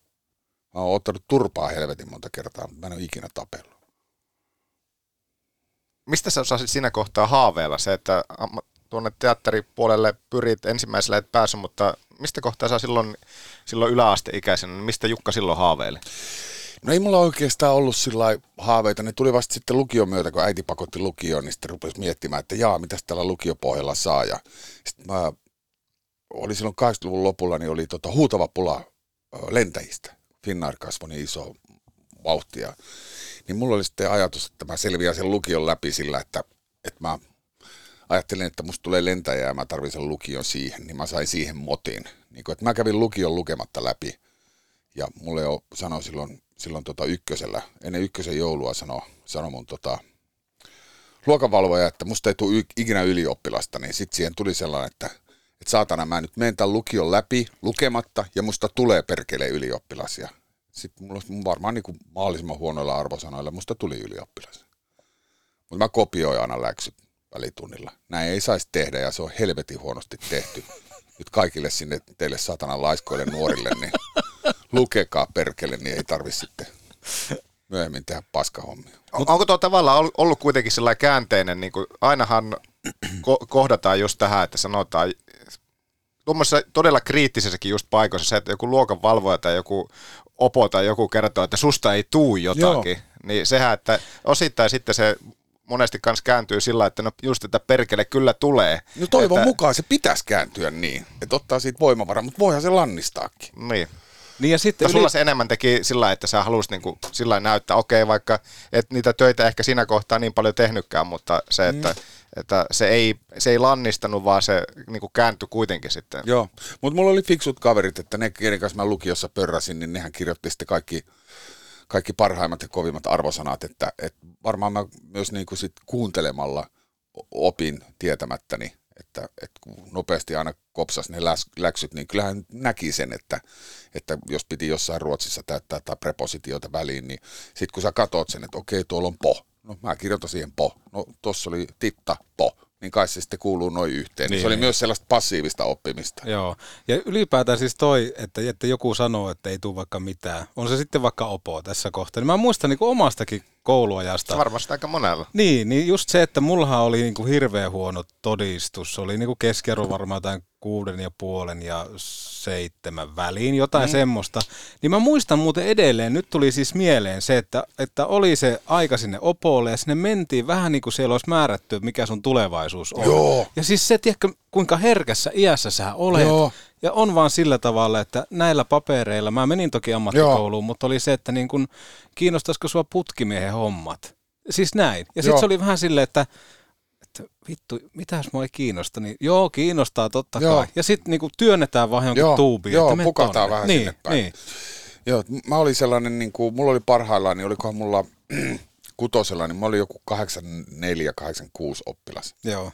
Mutta sitten yläasteella, kun tämä kiusaaminen sitten kärjistyi, niin mulla oli kasi jouluna, niin oliko mulla jo 6,6, että mulla tippui niin kuin kaksi numeroa siinä, niin, niin. siinä toi, toi tota, niin mä muistan myös silloin, että kun oli jotain, niin oli sillä, että, niinku, no kannattaisiko sun niin näillä paperilla lopettaa tämä lukio ja mennä esimerkiksi niin ruiskumaalariksi tai sitten just johonkin, johonkin sellaiseen hommaan. Johon Ko, musta... niin kuin hot pois niin kuin näkyvistä, niin, tyyppisesti. Niin. Mutta ei mä, mä halusin sen lukio sitten, se lentohaave oli siinä. Mä oon aina tykännyt numeroista ja kielissä ollut vähän huonompi. Nyt mä oon sillä tavalla, että mä höpötän koko ajan Espanjaa. Ihan sillä Anna tulla pieni Mirva, Mirva höpöttää. Mitähän mä opettelin viimeksi? Mä opettelin uh, jostain syystä tällaisen lauseen. Oso aase kaka. Eli karhu kakkaa. Mä en tiedä mistä se tuli, mutta mun piti niinku, oso on karhu ja aase on ja kaka, niin tekee kakan. Okay. Jostain syystä se on niin kuin viimeisin mitä, mutta mä osaan sanoa sen. Mutta tykkäsit niinku numeroista ja kaka, niin. kaikesta muusta? Joo, numeroista tykkäsi ihan hirveästi ja, ja mulla oli laaja matikka. Toki mä olin siinä huono, siis sillä tavalla, että, että mulla loppu matikan, mulla meni kiinnostus, kun otettiin taskulaskimet. Joo. Kasilla tuli ne taskulaskimet. Ja mä laskin edelleen ne sinit, kosinit ja tanget, mä laskin ne päässä. Niin kuin siis sillä tavalla, että mä laskin tosi nopeasti. Mä olin, hmm, olikohan mä neljävuotias, kun mä opin laskemaan. Ja sitten mä osin, osasin, ennen kuin mä menin kouluun, niin kuusivuotiaana kertotaulut. Niin mulla oli sillä niin kuin, että mä sain, mulla oli aina matikka tosi helppoa. Ja mä laskin päässä. Ja mä edelleenkin teen sillä tavalla, että kun mä käyn kauppaostoksissa, niin mä en tiedä paljon ne maksaa, mutta mä tiedän suurin piirtein, mitä ne maksaa. Niin mä lasken päässä, että paljonko ne ostokset tekee. Että okei, nämä tekee nyt 82 euroa ja sitten on niin kuin 83,20. Niin. On semmoista järjen älyä. Joo, semmoista pientä, että pitää sen, pitää sen, niin kuin, pitää sen vireessä niin kuin sen matikkapään, niin mä rupesi kyrsiin se, että, että yhtäkkiä piti laskea koneella. Ja sitten kun mä laskin päässä, niin mä en saanutkaan kokea sitä kuin yhdeksän puoli sen takia, että, että mä en osoittanut kykyjäni käyttää niitä, niitä, niitä kaavoja ja laskimia, vaan mä laskin ne päässä. Mutta mut sittenhän se menee niin vaikeaksi, että Kyllä. ei pysty enää päässä laskemaan. Että kyllä mä nyt järkikäteen ymmärrän, että mä en, mun ei olisi kannattanut taistella sitä laskinta vastaan, vaan käyttää sitä niin hyväksi. mä huomasin, että mä huomasin yhteneväisyyden mulla ja Jukka Rasilalla se, että sä oot opetellut espanjaksi, että sä haluat sanoa just tuon lauseen, minkä sä äsken espanjaksi sanot, niin mullakin on heittää vastine. Mä oon opetellut, opetellut tuossa 2010 kieppeillä yhden lauseen mä osaa swahilia. Okay. Eli, eli mitä puhutaan, mikä on Keniassa yksi kieli. Ja se ainut lause, mitä mä osaan, niin on se, että Mimi nataka kwenda kunia. Ja se tarkoittaa, että minä haluan mennä kakalle. Mä en tiedä, mistä, miksi, me, miksi me opetellaan vaan tämmöisiä. No mutta siis, yle, siis toihan on, niin kuin jos mietitään maailman tilannetta ja sitä, että sulla on hätää, niin totta kai sun pitää pyytää hätää, kertoa, että hei Joo. nyt olisi tämmöinen tilanne. Mimina takaa, minä haluan mimini takaa. Minä en halua. Siinä on Joo. teille pieni swahilitarppi. Joo. Joo, joo. Tuon, tuon täytyy ottaa kiinni. Eli, eli sitten ensi kerralla, kun lähdet Amazing Raceen ja teillä on tämmöinen tilanne, että sun pitää käydä paskalla jossain ja pyytää siihen lupaa paikallisella kielellä, niin ai että kun se tehtävä onkin helppo. Oo, se on helppo. Joo. Mutta hei, teatterikorkea, sä muutit sitten Oulusta veksi. Joo, mulla oli siis sellainen, että, että mä olin tuossa... Mikä vuosi se nyt siis? Se oli 8... 88 mä lähdin opistolle, mä oon siellä vuodessa vielä, niin, niin mä kerron nopeasti sen, että, että kun lukio loppui, niin mä en oikein tiennyt sitten, että mitä mä teen. Ja, uh, mä olin sitten tuolla Sanomalehti Liitolla, niin mä olin oikolukijana. Mä olin, Oho. mä olin kaksi kesää siellä. Mä sain lukea siellä, kato Jerry Cottonit ja, ja niin kuin kaikki, kaikkea tällaisia. Toki mä luin siellä Reginaa ja Elämää ja, ja Me kaksi lehtiä ja muuta tällaisia. että Mä luin niitä juttuja siellä. Siis ihan, ihan työkseni. Mä Joo. sain siitä palkkaa. Ja sitten mä olin tota, Koffilla varastomiehenä. Ja sitten mä ajoin tota, nuppia. Mä vein Mm. kauppoihin kaljaa sitten silloin ää, kesällä 88, kun mulla oli kuorma-autokortti. Ja tota, ihan, ihan järjetöntä ajatella nyt, että 19-vuotias Jukka Rasila on tuolla satana nupikas, jossa on 20 000 litraa kaljaa ja ajelee sitä niin kauppaan. Ja, ja koffin palveluun kuului silloin se, että, että se viedään kaappiin asti ja täytetään Joo. kylmäkaapit. Niin, niin semmoista mä tein. Niin mä olin siellä oikoluki, oikolukemassa, niin mä näin sellaisen ilmoituksen, että Keski-Pohjanmaan opistolle haetaan näyttelijäopiskelijoita. Eli Joo. mä en edes tiennyt tämmöisiä. Mä olin seurakuntahommissa pyörinyt, kun tota, no ehkä mä, se liittyy siihen murrosikään, mutta mä halusin löytää Jumalan ja mä pyörin ihan hirveästi. Mä olin mm, 15, kun mä luin raamatun ensimmäisen kerran. Ja, tota, ja, ja sieltä löytyi hyviä, hyviä aiheita ja mä, tota, mä pyörin sitten seurakuntahommissa ja mä halusin löytää. Gospeli tuli silloin 80-luvulla, 80-luvun puolessa, niin se oli vahva. Ne oli hienoja, hienoja, tota, hienoja hetkiä jossain Nivalan tuiskulassa, näissä, tai siinä Nivalan Raudaskylä, mikä se on, Raudaskylän kristillinen opisto, niin, niin siellä kävin, siellä kävin kanssa, niin ne oli hienoja sellaisia, mutta mä en sitten löytänyt, löytänyt häntä ja tota, uh, ja sitten mä ajoin sitä, mä en tiedä miten tämä nyt polveutuu tuonne, mutta, mutta tota, joku käski päässä sanoa tonkin. niin mä ajoin sitten sitä kaljaa ja mä olin siellä Sanomalehdessä siellä tota, no, ja, ja luin, että tämmöiseen opistoon, niin tästähän tämä tuli niin, että opistoon niin tota, haettiin oppilaita ja se meni multa eka kerran ohi silloin heinäkuussa ja sitten elokuussa ne uusi sen ja mä oikoluin sen ilmoituksen. Mm. Et ihan sattuma. Joo. Ja sitten mä olin sillä, että no sata mä laitan tonne paperit menemään. Ja sieltä tuli kaksi viikkoa myöhemmin, että jos on hyväksytty, hyväksytty sinne oppilaaksi. Ja box, sitten mä lähdin Kälviälle opistolle opiskelemaan näyttämötaidetta. Ja sitten innostuin siellä, koska ensimmäistä kertaa pääsin sitten niin kuin kunnolla ohjauksesta. Meillä oli hieno opettaja Esko Rissanen siellä, joka oli Kokkolan kaupungin teatterissa silloin. Ja mä olin tosiaan muutaman kerran käynyt, käynyt tota teatterissa, mutta sitten mä istuin niin kuin kaikki illat ja katsoin. Siellä pyöri silloin syksyllä vielä yksi lensi yli käenpesän näytelmä. Mä näin sen varmaan joku 27 kertaa, että mä olin aina katsomassa sen siellä. Joo. Ja sitten mä pääsin ensimmäisen kerran hommiin. Toi, toi veti toi edesmennyt Asko Salman ja sitten tämä Esko Rissanen, niin heillä oli semmoinen trupaduri, että ne laulatti noissa eri ravintoloissa, ne kävi laulamassa, niin ne otti mut sinne sitten juontamaan. Okei. Okay. Mulla oli siellä äh, opiston syksyn bileissä, niin mulla oli semmoinen hiippihahmo, niin mä lähdin sille, sillä hiippihahmolla sitten tekemään niin kuin juontokeikkaa. Ja mä sain yhden biisin aina laulaa. Mä lauloin tuon Ikkunaprinsessa. Tiedättekö te biisin? Joo, joo. Naisiin ei voi pieni Kyllä. poikainen.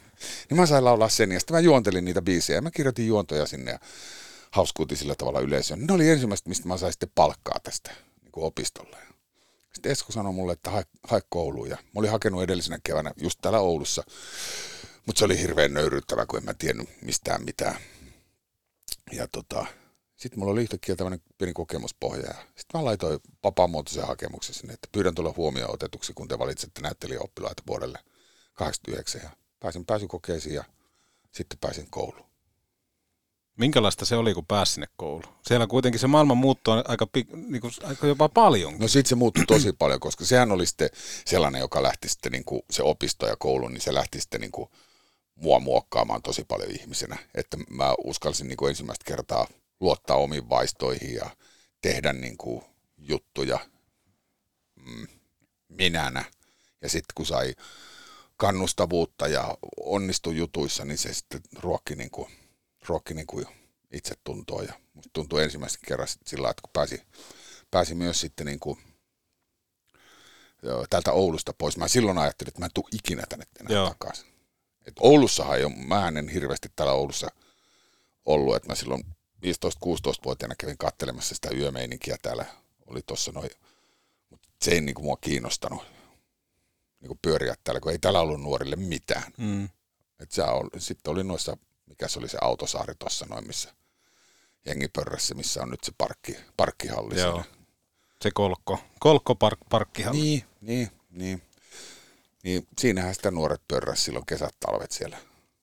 Osa autoilla ja osa mopoilla. Ja, joo, se oli hirveän ankea paikka. Mä en ymmärrä, miksi ihmiset halusivat. Yhden, yhtenä talvena mä kävin katsoa sinne sitä meininkiä. Oli että pittuna on ihan satana sekopäitä kaikki tässä. Ei mun tarvinnut sitten sen, sen jälkeen. Mä en ole täällä Oulussa kun piettänyt silloin nuoruudessa. Niin mä olin siis, sen yhden talven olin niin täysikäinen. Mm. Ja myllytullissa käytiin silloin ja juotiin – kapanabanani jaffaa. Se oli niin makeeta. Että niin ja se on vähän niin kuin olisi tilannut ul, niin kuin englanniksi tai jollakin oli, ulkomaan kielellä. Oli ja sai koktaili eteen, niin olihan se nyt niin kuin ihan vallatonta vuonna 1987. Mutta tuossa on kuitenkin toi aika hauska homma, että tota, nimenomaan kun pääsee kouluun, niin sä sanoit heti, että se vähän niin kuin vapautti sua, koska jotenkin tuntuu itsestä, että jos puhutaan vaikka radiokoulusta tai jostain muusta, niin siellä tehdään vähän niin kuin tietyn niin kuin muotin sisällä. Niin sitten kun sä menet vaikka näyttelee, niin sä saat niin kuin semmoisia eri vapauksia. Ja sitten se, että varmaan toi niin kuin koulukiusaamistausta ja kaikki muu niin oli sillä, että pitäkää tunkkinen, mä lähden Joo, tonne, joka tekee, jo. pääsee ihan uuteen ympäristöön Joo. ja tutustuu uusiin ihmisiin. Joo, ja sellaiseen ympäristöön, missä sua arvostetaan. Joo, just niin, se. Just nimenomaan. se. Minkälainen se oli niin kuin kokonaisuus, kun sä alat yhtäkkiä rakentaa siellä suhteita? Sä oot ihan uudessa paikassa. Tässä on vähän niin kuin historiaa siihen tai verrokkia oikeastaan siihen, että kun pelaajat lähtee, vaikka kiekkoilijat lähtee uuteen kaupunkiin tai johonkin, vähän niin kuin kotoa pois. Niin se joo. on tehnyt monelle aika hyvää. Niin huomasi varmaan, että sullekin teki. Joo, joo, teki se ihan ehdottoman hyvää. Että se opistohan oli turvallinen, kun siellä ruuat tehtiin ja, mm. ja se oli niin kuin sisäoppilaitos, missä asuttiin. Kyllä. Niin se oli niin kuin hieno ponkasulauta sitten niin kuin nuorelle taiteilija-alulle. Niin kuin, että siitä oli tavallaan jotenkin helppo lähteä Helsinkiin. Että, että silloin keväälläkin niin me matkustettiin sieltä Kokkolasta, niin, niin mä kävin niin kuin Tampereella pääsykokeessa nätyyn ja sitten mä kävin Helsingissä ja, ja tota, sillä näin vähän niin kuin maailmaa. Se, semmoinen yksi, mikä toki suuralla on aika, aika isossakin roolissa, ainakin niin kuin, jos miettii mun mun näkökulmasta niin on Studio Julmahuvi. Mm. Se kiinnostaa ihan äärettömän paljon, että, että kuitenkaan jos miettii, toki nykypäivänä kun katsoo näyttelijäkaarteja ja kaikkea muuta, niin ymmärtää, että minkälaista talenttia on, mutta miten se laitettiin pystyyn ja ylipäätään, että miten te saitte niin paljon sitä niin kuin budjettia ohjelman tekemiseen ja vapaat kädet? Koska olihan se täyttä nerokkuutta, mutta voisi kuvitella, että siinä oltaisiin vähän tarkempia. Että... Kun ei saatana tiedä, että miksi ne antoi meille niin paljon rahaa. Onneksi ne antoi. Jengihän luuli, että meillä oli vielä enemmän rahaa kuin Joo. mitä meillä oli. No paljon teillä oli sitä rahaa? En mä tiedä, mutta siis tarpeeksi, että saatiin laatua aikaiseksi. Joo niin tota, en mä, mä en tiedä niistä summista, että, mutta meillä oli palkatkin oli aika helvetin hyvät. Niin, niin tota. Miten se sai alkunsa se kyseinen sketsisari? Hmm. Niin sä sanoit, että meillä on 90 tuntia aikaa. No sulla... tällä hetkellä muistikortissa 88 tuntia. Okei, kyllä se ehkä riittää. Niin. Anna tulla. Ai. To- toivotetaan välillä kuulijoille hyvää työtä ja, ja jatketaan se oli nopeasti sillä, että, että mä kävin kaksi vuotta teatterikorkeakoulua ja sitten mä ahistuin Helsingissä. Mä en ollut oikeastaan koskaan asunut kerrostalossa ja mä asuin Koivukylässä sellaisessa ihan hirveässä niin kuin kohtaa, että siellä oli Pup Koivukylä, mikähän siellä oli, niin siellä oli sen ensimmäisen talven aikana, kun mä olin niin kolme ampumatapausta ja se oli, se oli siis tosi villilänsi, että mä en mä juuri sieltä kämpästä poistunut, poistunut tuota sieltä opiskelija-asuntolasta. Ja sitten tota, uh, mä, kävin, mä halusin armeijaan, niin mä kävin kakkosen jälkeen armeijaan ja mä halusin mahdollisimman kauas, niin mä hain niin kuin Ivalon rajasisseihin, mutta sinne otetaan paikallisia. Niin mä päädyin sitten Sodankylän sisseihin. Ja se oli, se oli kans tosi kasvattavaa, että, että kun mä olin vuoden Sodankylässä, että mä oon sissikersantti, niin mulle ei ollut enää niin kuin ikinä, ikinä ikävä pois Helsingistä. että tota, sitten sit mä tavallaan niin tajusin, että Helsinki on se, se mun niin kuin, sellainen niin kuin henkinen koti, että täältä mä oon kotosi ja täällä mulla on juuret ja mä oon niistä ihan helvetin ylpeä, mutta että niin kuin Helsingin mä koen niin kuin kotikaupungikseni. Joo. Ja sitten mä, tu, mä tulin sieltä, sieltä tota noin niin Intistä, niin meidän piti tehdä sitten kesäteatteri tuonne Suomenlinnassa, niin toi ryhmäteatteri piti välivuoden sieltä silloin kesällä 92. Ja sitten meitä oli niin kuin neljä vai viisi, ja sitten Raila Leppäkoski, joka oli silloin dramaturgi, mä en tiedä oliko se, hän taisi olla professorina, niin, niin tota, Leppäkoski johti myös silloin tota ryhmäteatteria, niin me käytiin kysymässä, että saada, saataisiko me se vuokralle. Joo.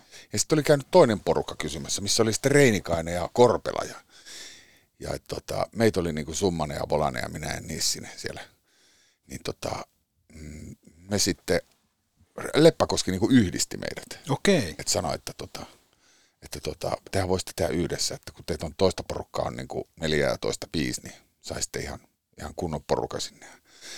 Sitten me yhdistettiin voimat ja siitä syntyi niin kuin teatteri Bakkus, jonka kanssa me tehtiin sitten pari vuotta niin kuin kouluaikana juttuja. Et tehtiin keikkoja. Silloin oli semmoinen kuin nyhjää tyhjästä, mitä ryhmäteatteri teki. Niin me käytiin ravintoloissa tekemässä sellaista samanlaista. Että Volanen oli niin kuin meillä seremoniamestari ja sitten se teetätti meillä kaikkia juttuja, tämmöisiä improvisaatiojuttuja. Sitten saatiin palkaksi vähän rahaa ja paljon kaljaa ja, ja niin kuin, ne oli sellaisia keikkoja silloin opiskeluaikana. Niin sitten Äh, kun me oltiin tehty muutama kesäteatterijuttu ja, ja tota, niin Maikkarilta otettiin sitten yhteyttä, yhteyttä Volaseen ja sanottiin, että kasaat tiimiä, teet, teet tällainen juttu. Ja sitten me kuvattiin silloin kesällä 94, niin me kuvattiin sellainen pisto-ohjelma. Meillä oli sellainen hieno, tota, hieno visio viihdeohjelmasta, että kuljetaan niin kuin kameran kautta niin kuin kerrostalossa ja se sukeltaa aina postilaatikosta sisään ja menee sinne seuraavaan ja siellä Joo. tapahtuu jotain ja tullaan taas jonkun mukana ulos ja mennään seuraavaan asuntoon. Helvetin hieno idea, se kuulostaa tosi hyvältä nytkin ja nyt kun mä sanoin sen ääneen, niin mua vituttaa se, että joku pöllii kuitenkin saatana. Piipataan tästä. Niin, mielikuvitukset on munapääni niin pöllii idea. Petopodin tulevan kauden kun tunnari on just tommoinen. ja sitten, sitten tota, sit meille näytettiin vihreitä valoa, että joo, tästä voisi tulla, tulla tota noin jotain. Ja sitten me seuraavana kesänä niin kuvattiin sitten Toni ja Heikki Haaman, Toini ja Heikki Haaman show ja sitten seuraavana kesänä Toni ja Heikki Haaman show. Ja me tehtiin niitä sillä vähän keskenään, että meille annettiin aina, aina ohjaaja ja, ja tota, me vähän kaikki säädeltiin niitä kamera, kamerakulmia ja käytiin kaikki vähän vääntämässä ja opiskeltiin vähän kaikkia alaa. Ja sitten me tehtiin 96 syksyllä niin toi The Joy Boy Story, mikä sitten voittikin Monterossa niin kakkosia viihteellä. Et mehän hävittiin aika huonolle, kun siinä oli toi Fast Show, siis okay. Ruuit löysällä, niin voitti sinä vuonna ton. Ja me tultiin sen jälkeen kakkoseksi. Siellä oli muistaakseni 167 videoohjelmaa ympäri, ympäri maailman siellä. Ja tota, ja se oli sitten sellainen, että et tota, Jani sanoi sitten niinku sen jälkeen, että tämä on liian häröä tämä homma, että, että kun me kaikki ohjaillaan tässä, että jos hän siirtyisi niinku ohjaajaksi, mm. niin sitten oltiin sitä mieltä, että me tarvitaan sitten tähän yksi, yksi lisää. Ja meihin, meihin ei oikein uskottu, toi Maikkarin ylijohto, niin ei silloin luottanut meihin. Ja mä kuulin sitten jälkeenpäin sellaista, että sieltä sanottiin, että joku oli sanonut joku Maikkari Pomo oli sanonut, että jos tämä ohjelma tulee menestymään maailmalla, niin hän on ollut väärällä alalla 30 vuotta. Ja Jukka Virtanen kirjoitti siitä hienon kolumnin, että hän on kuullut tällaisen lauseen, että onko siellä Maikkarilla kukaan eronnut. Ja... Mutta meillä loppui niinku tavallaan sitä kautta Maikkarilla luottoja. Sitten tota, tuolta tuli Janne Kuusi, otti Yleltä yhteyttä ja, Joo. ja tota, tarjosi meille sitten mahdollisuutta tehdä. Ja sitten me ruvettiin hieron diiliä, että, että me tehdään vuosi sinne viidettä ja saadaan kirjoittaa rauhassa ja, ja saadaan sitten korvaukset. Meidän piti tehdä kaksi viidesarjaa, mutta sitten toi julmahuvi vei niin helkkaristi aikaa ja editointia. Ja, ja, ja nyt tullaan siihen niin kuin hintaan, että, että kun mä nyt tässä toinen puoli aivoista tai yksi, yksi osa muistelee, mulla kaverit tuolla pään sisällä keskustelee keskenään, että mitä me päästetään ulos ja mitä ei, niin, niin, niin tota, se sanoi se sano tuossa, että muistatko tällaisia? Mä sanoin, että joo muista ja nyt mä sanon sen ääneen. Niin, niin me pysyttiin budjeteissa tosi hyvin kaikki kuvaukset. Mutta kun Volane rupesi sitten varaamaan edittiä ja, mm. ja sitten tota offlinea ja onlinea, niin siellä meillä paukkui sitten budjetit yli. Et siellä käytettiin sitten niin kuin helvetin huolella kaikkia niitä mahdollisia resursseja, mitä silloin esimerkiksi niin kuin tietokoneesta sai irti ja noista editeistä. Niin. Et siellä sitten paukkuu, että niitä, niitä, siellä, siellä käytettiin sitten niitä tunteja, missä meillä budjetit paukkuu sitten yli.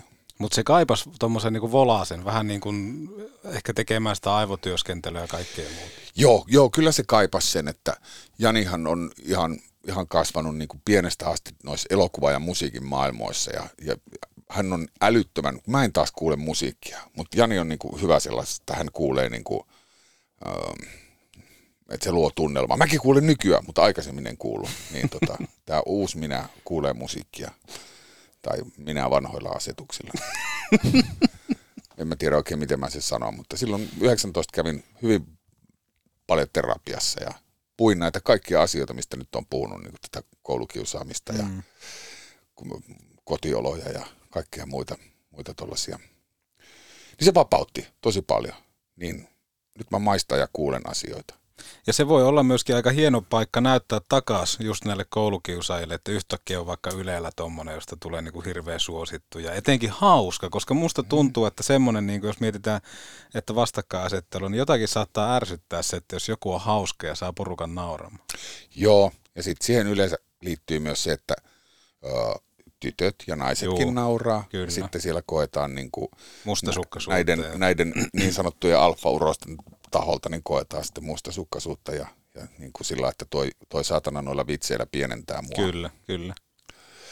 Joo, mutta sellainen oli sitten toi julmahuvi, että, että tehtiin sitä tosi pieteetillä. Me oltiin aina sillä meillä oli vuorot siellä, että me autettiin Jania, että, että kun mä menin sinne studioon vaikka omalla vuorolla, niin Jani sanoi mulle, että käy hakemassa äänitiedostosta niin viisi aggressiivista ovenpaukahdusta. Sitten oli selvä, ja sitten hän ei tarvinnut niitä tehdä. Joo. Ja sitten mä kävin hakemassa sieltä kolme viisi ovenpaukahdusta ja toinen Janille, ja Jani sanoi, että eikö parempaa löytänyt, ja mä sanoin, että no ei, no sitten hän otti tämän, että mä otan tämän, ja sitten se liitettiin sinne, ja kaikkea tällaisia. Se, mikä niin kuin julmahuvista on tämä, no tämä oikeastaan yhdistyy myöskin Oulun kärppiin sinällään, että tämä on tämä Era Ameno, missä niin kuin noustaa Joo. linja-auton kyytiin. Sen piti olla aluksi farkkumainos. Niinkö? Mm? Saako Joonas kiinni siitä siis? Mä en muista kuka sinne nyt nousee aluksi siihen bussin tai jotain, mutta siis se on niinku linja, se on helvetin hieno sketsi sillä tavalla, että siinä ei sanota mitään, vaan kaikki perustuu siihen kappaleeseen. Ja tässä varmaan tullaan ehkä siihen Volasen juttu, että kun hän kuulee musiikkia ja kaikkea Joo. muuta. Niin avaa vähän sitä sketsiä, koska se on itselle henkilökohtaisesti aika, aika, aika hieno. Se piti olla sillä muistaakseni, se piti olla farkkumainos, että siinä on se siinä on se musiikki, että, että, sinne, että sinne bussiin seurataan jonkun, niin kuin, että perseeseen se päättyi se kuva sillä, että se päättyi niin kuin farkkumerkkiin. Mutta sitten se muuttui sellaiseksi, että se muuttui tuommoiseksi niin kuin lipun tarkastukseksi. Joo. Muistaakseni, nousikohan siinä, olikohan mä en nyt saakeli muista, kun en ole pitkään aikaa katsonut noita, pitäisi verestää muistoja, että siikata, niin, niin tota, joku nousi bussiin ja Pete taisi olla lipun tarkastaja. Joo, niin oli. Mutta siinä oli siis Interimo adabare Ja sitten siinä on kaikkea, että se tulee ja sitten tämä just, että missä se koko kuoro sitten ryhtyy huutamaan, niin yhtäkkiä ei lompakossa olekaan rahaa. Ja... Joo, kyllä mäkin nyt mä sitä klipin muista, mutta... Ja siellä oli se... bändi sitten siellä. niin siellä, olikin siellä, kun se alkaa niin, se, joo. Korpela tulee siellä vessasta ja se on ollut röökaamassa siellä ja sitten siellä syttyy valot ja siellä on rumpusetti ja kitarat ja kaikki siellä. Että ne on soittanut sen musiikin. Mutta tuo, kun just Amenon, kun yhdistää kärppiä, jos puhutaan nyt vielä tässä seuraavaksi just kärpistä, niin se, että kyllä tulee aina kylmiä väreitä, kun kärpä matsissa Raksilassa ja Ameno kun soi. Niin. Oh, okei. Okay. Mulla tulee vaan mieleen se bussi. Bussijuttu. Hmm. Minkä verran tulee, tai tällä kaudella olet kiekkoa SM Liigaa kärppiä kerännyt seuraamaan? Aina kun mulla on mahdollisuus, niin mä katson kännykästä matsin. Niin, niin tota, tämä on nyt harmi, että, että tänäänkin on ottelu päivä ja mulla on esitys. Et niin se yleensä on, että kun mä, mä täällä on, niin, niin, tota, niin Joskus on onnistunut sillä, että, että, että kun on ollut lauantai-pelejä, jotka on alkanut neljältä, niin on päässyt hallille ja katsoa vaikka kaksi erää. Ja, ja sitten, mutta oli hieno olla kärppäfanina vielä 10-15 vuotta sitten, kun Etelässäkin oli kolme joukkuetta, kun oli Kiekko Espoo, Jokerit ja IFK, niin kärpäthän oli jatkuvasti jossakin vieraana. Niin, niin tota, et pääsi silloin, silloin pääsi tosi, tosi paljon katsoa matseja. Mutta mä pyrin aina, aina katsomaan tota, ja haluan katsoa suorana, en jälkilähetyksenä, että silloin, sillä hetkellä, kun se tapahtuu. Niin. Minkälainen urheiluseuraaja sä oot? Ainakin pari kertaa, kun kärpät on tehnyt maalia ollut, niin se on ollut hienoa tuulettamista ja kaikkea muuta. Siitä etenkin pisteet sulle. Joo, kyllä mä niissä eläydyn tosi vahvasti. Kyllähän on aika merkki sellaisesta niin kuin sitoutumisesta, että, että kun naputin ton kär, kärppätarran tonne nilkkaan, niin että kun otin tatuoinnin, niin mulla on, mulla on siis kärppätatuointia. No, mulla on täällä tämä IFK, no. mutta tota... Joo, se, joo. se on kyllä, tuo on ruma. Mutta on, on, mulla täällä, kato, hei. Ota mä laitan oikein lasit Lait, päähän. Tämä on vielä vähän keskentään, tässä näkyy vähän huonoa ihoa, mutta siis joo, kato. Joo. Kuka pelaaja se on? 25 numero. Hmm. Pettyneen näköinen tuossa. Pettyneen näköinen. Oi hitto. Miltä vuodelta tämä on? Niin kuin? Tämä on niin kuin silloin, kun pelattiin tutoa vastaan eikä nousta. Okei. Oh, mulle tulee nyt mieleen toi, oli, olikohan kapteenin, kapteenistossa Ei silloin? ollut. Ei, Mun kuka? mielestä ei ollutkaan. Karri Kivi. Okei, okay. joo. Se on jäänyt katon mieleen tosta. Ei näytäpä, mä en tuota näin. Se on kato, kun on. silloin aikanaan, kun se päättyi tähän tutostrofiin se, se kyseinen ottelu, niin siitä joo. on ollut pakko ottaa tommonen, tommonen kuva. Aika hieno. Eikö Siis ka, niin kuin kaiken kaikkiaan. Kyllä. Et hyvin, hyvin moni voisi ottaa jonkun semmoisen niin voittokuvan. Mutta... Joo, ei, mulle se on ollut niin kuin, se kertoo paljon ylipäätään elämästä ja urheilusta, että välillä tulee karikoita, mutta sitten loppupelissä sieltä pitää nousta ylös. Joo. Mut se on hieno. Tähän oli huikea, nyt jos me mennään kärppiin, niin tähän oli huikea silloin, kun mä pelasin siellä Haukiputaan, Haukiputaan veikoissa, niin tota, noihan silloiset kärpät, niin ne kävi vetämässä meille treenejä. Et meillä oli kaikki noin niin kuin suikkaset ja ruotsalaiset ja jaloset, niin ne kävi, ne kävi siellä, siellä tota meitä treenauttamassa. Et siellä Haukiputalla, niin siellä on kaukalo ja siinä on tota pitkä jääpallokenttä ja sitten on pukukoppi. Niin esimerkiksi Reksa oli meille pitämässä treenit, niin Reksa sanoi, että hän luistelee takaperin, niin jos joku saa hänet kiinni, niin saa jäätelemään. Ja sitten kato, kun mä olin yli-ikäinen siellä, niin, niin mä olin siinä ihan reksan kintereillä, mutta eihän hän edes luistellut takaperin täysiä, niin, niin kuin kymmenvuotias ei ollut mitään mahdollista, vaikka mä olin ihan järjettömän lahjakas silloinkin jo siinäkin lajissa. Niin, niin tota, äh, ei, ei kukaan saanut tietenkään reksaa kiinni, Flying Finniä. Niin. Minkälainen kiekkoilija sä olit? Um, Pelaajaprofiili. Pelaajaprofiili. No mä oon sellainen, että, että kyllä mulla sellaista niin kuin, semmoista maanisuutta löytyy, että, että niin kuin esimerkiksi Zoomissa, niin, niin mua harmitti se, että, että tota, mulla oli laukaus sen verran huono. Että kun mä pelasin niin kuin 7-vuotiaasta 12-vuotiaaksi, mm. niin siinä mulla tärkeimmät vuodet jäi niin kuin pelaamatta. että mä aloitin sitten taas niin kuin kaupunginteatterissa pelaamaan, kun mä olin siellä työharjoittelussa, niin mä olin niin kuin 22, niin mä aloin pelaamaan. Et mulla niin kuin tärkeimpinä kehitysvuosina en pelannut kiekkoa. Ja siksi mulla on huono, erittäin huono lämäse, mutta mulla on kohtalaisen hyvä rannelaukaus niin mä teen esimerkiksi sellaista, että, että mä sitten harjoittelen, niin mä menen aika maanise, maaniseen tilaan. Niin mä esimerkiksi treenasin yhden talven sellaista, että, että mulla oli kymmenkunta kiekkoa ja mä laitoin kaksi maalia niin kuin 20 metrin päähän toisista. Ja sitten mä otin vauhdin ja rupesin ampumaan sitä kiekkoa. Ja mä ammun sitä oikeaan yläkulmaan.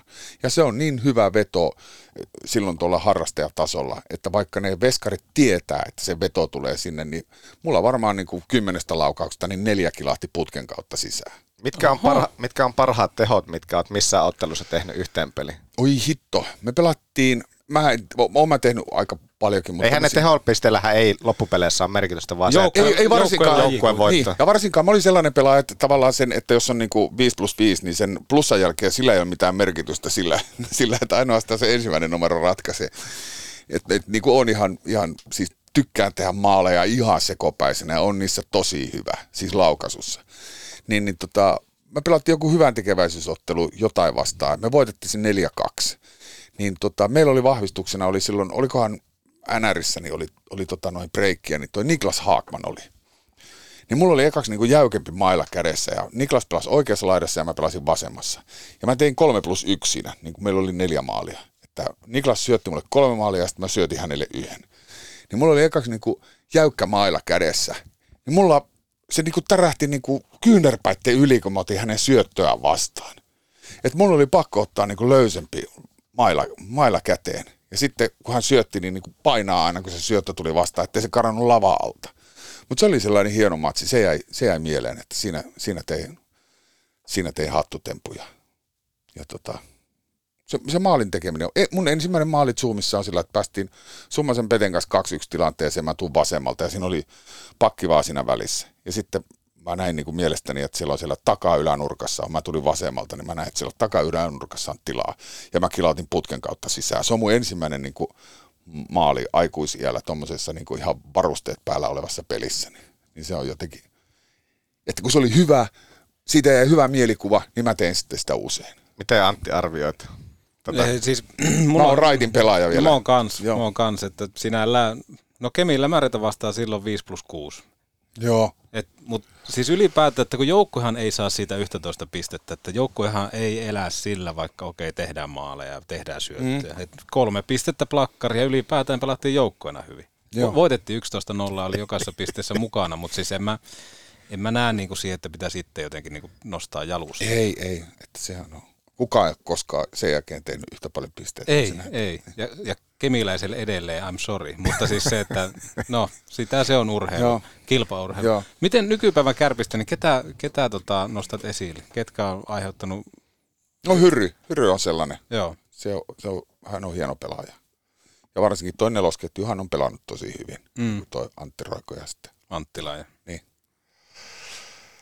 Että vastustaja on varmaan lukenut, varsinkin tuossa keskitalvella oli niin kuin sellainen hetki, että vastustaja varmaan luki kärppien pelejä, että, että tota, annetaan kärpille kaksi maalia eteen, niin me voitetaan jatkoajalla.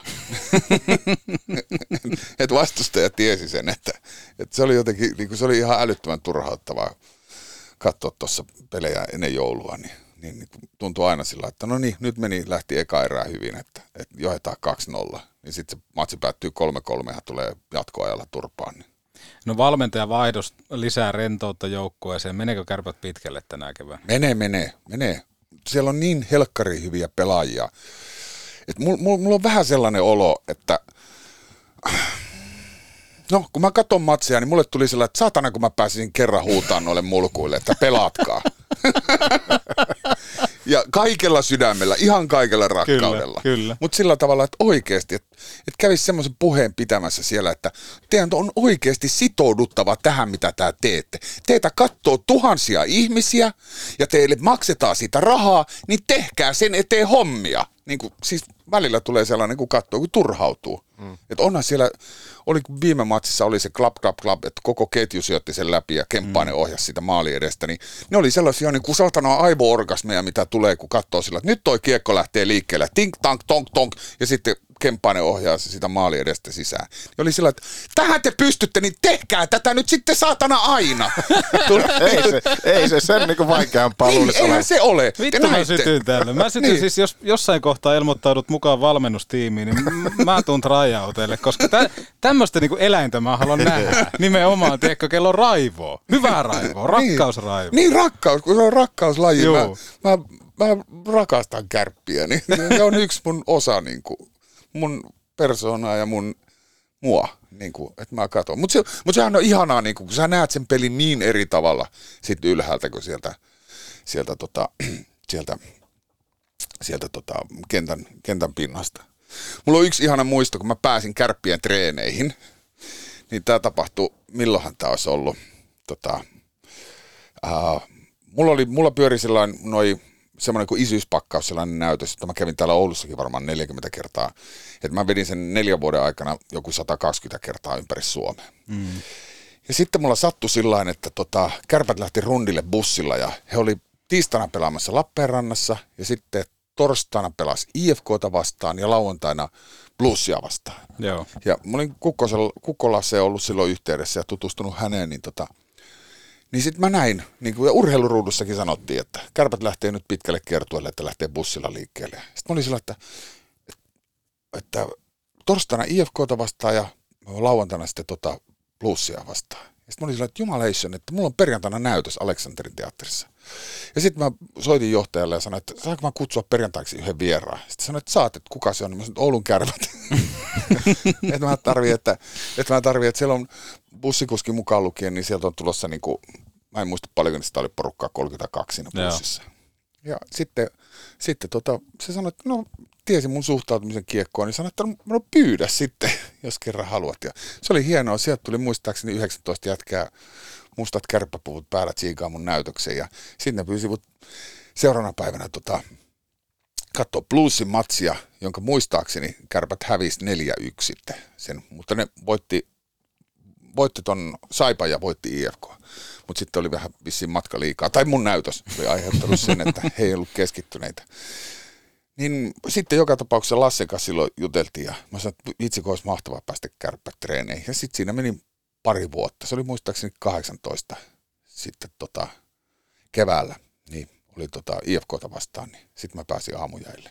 Ja sitten mä sain luistella kärppäpaita päällä jäällä ja se oli ihan helvetin hienoa. Ja oikea yläseen sitten räpsähteli koko ajan. Tolpa alle justiinsa.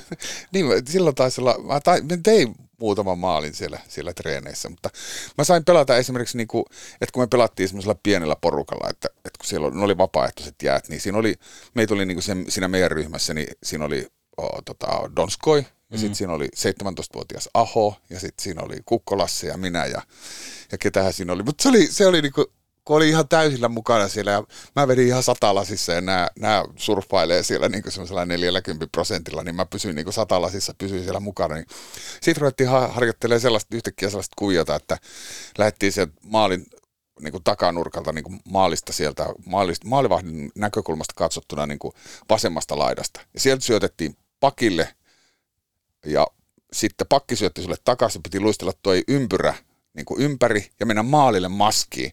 Ja sitten mä tajusin sen, että, että mä, olin niin, mä olin niin kiihkoissani näistä kaikista näistä suoritteista, että mä olin yhtäkkiä siellä maalilla ja mä tajusin, että saatana, siellä on Kukkosen Lasse ja mä oon tästä maskimiehenä ja hän ampuu nyt lämärin mua kohti. Niin se oli yhtäkkiä sellainen, niin kuin, että kun se, se oli se reilu tunti tällaista kivaa ja mahtavaa ja hi- ihanaa toimintaa, niin yhtäkkiä siellä niin kuin loppupäässä mä tajusin sen, että siellä on satana maajoukkue hyökkääjä, joka nyt ampuu lämyyn mua kohti. Ja mä oon kuitenkin niin kuin 50 harrastaja pelaaja. Ja sitten tajusin, yhtäkkiä se romuttu se ihanalla tavalla kaikki se ja mä väistin. ja, ja Lasse sanoi, että, että on vaan paikallas, että en mä suhu, mä en ammu sua. Niin. Niin sitten se tehtiin joku 5-6 kertaa se harjoite. En mä kertaakaan osunut siihen, että mä olisin ohjannut sitä kiekkoa, mutta, mutta mä oon siitä, siitä, siitä pienestä sekunnista sadasosasta, kun mä tajusin sen, että mä oon nyt ihan väärässä paikassa. Niin se, se on sellainen, joka, jonka mä varmasti muistan koko lopun ikäni. Että. Tässä, tässä ollaan niin jaksoaikana muisteltu vaikka mitä ja menty, siis ihan murto-osa kaikkea mitä sä oot tehnyt. Toki me aloitettiin FC Veenuksella. Ihmepantusta pitää ottaa pari sanaa. Pitäisikö ihmepantu palauttaa vielä ja tulla comeback? Koska se oli kanssa aikamoista, aikamoista meininkiä. Et, mm. Niin pitäisikö ihmepantulle löytää vielä tämmöinen niin comeback? Joo. Siinä oli se, että me kirjoitettiin silloin, olisiko se ollut niin kuin 2000 kolme, niin me kirjoitettiin leffaa.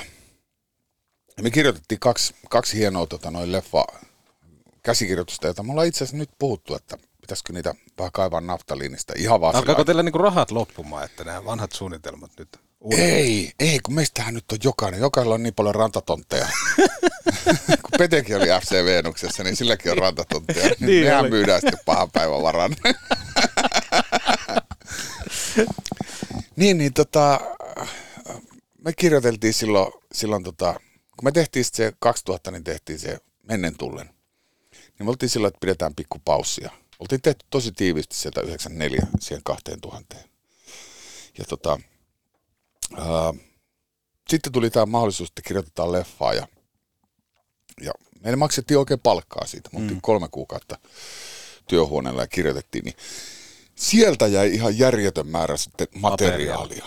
Ja niiden pohjalta on sitten tehty silloin, silloin sitten toi, toi ihmepantu, että siellä on suurimmaksi osaksi sitä materiaalia. Toki sinne on muutkin kirjoittanut niin kuin lisää, lisää kaikenlaisia ö, tota, sketsejä, ketä siinä oli mukana, mutta me yritettiin silloin niin kuin kasata tavallaan silloin, mä en muista oliko se 07 vai 08, milloin toi bantu tehtiin. Niin.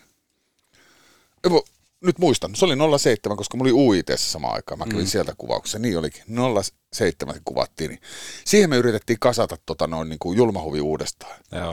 Mutta Pete oli jo siinä vaiheessa, niin se oli tota, tota, uh, Story Offilla, niin se oli sisällöntuottaja ja, ja tota, Reinikainen oli tosi kiinni kansallisteatterissa ja me oltiin sillä vähän niin kuin hajauduttu jo, jo siinä, että, että kaikki eli varmaan niin kuin, mm, sellaista niin kuin, semmoisen keski-ikäistyvän uran kultakautta, että kaikilla oli ihan helvetisti töitä sovittu jo vuosien päähän, niin, niin sitten kun se yhtäkkiä tuli, niin, niin tota, ei ollutkaan mahdollisuutta kasata. Ja siksi, siksi ei koskaan saanut julmahuvin leimaa, koska siinä oli niin kuin, kun Janne ja Pete ei ole siinä, siinä niin kuin mukana, että, että siinä on Jani ohjannut ja käsikirjoittanut Korpelan kanssa kasannut sitä ja sitten siinä oli, niin kuin, oli näitä jukipäiviksi, niitä sanottiin aina kun mulla oli päivävapaata, niin että vaikka siinä on aika paljon, niin mun osuudet on kuvattu tosi tosi tiiviissä aikataulussa. Että.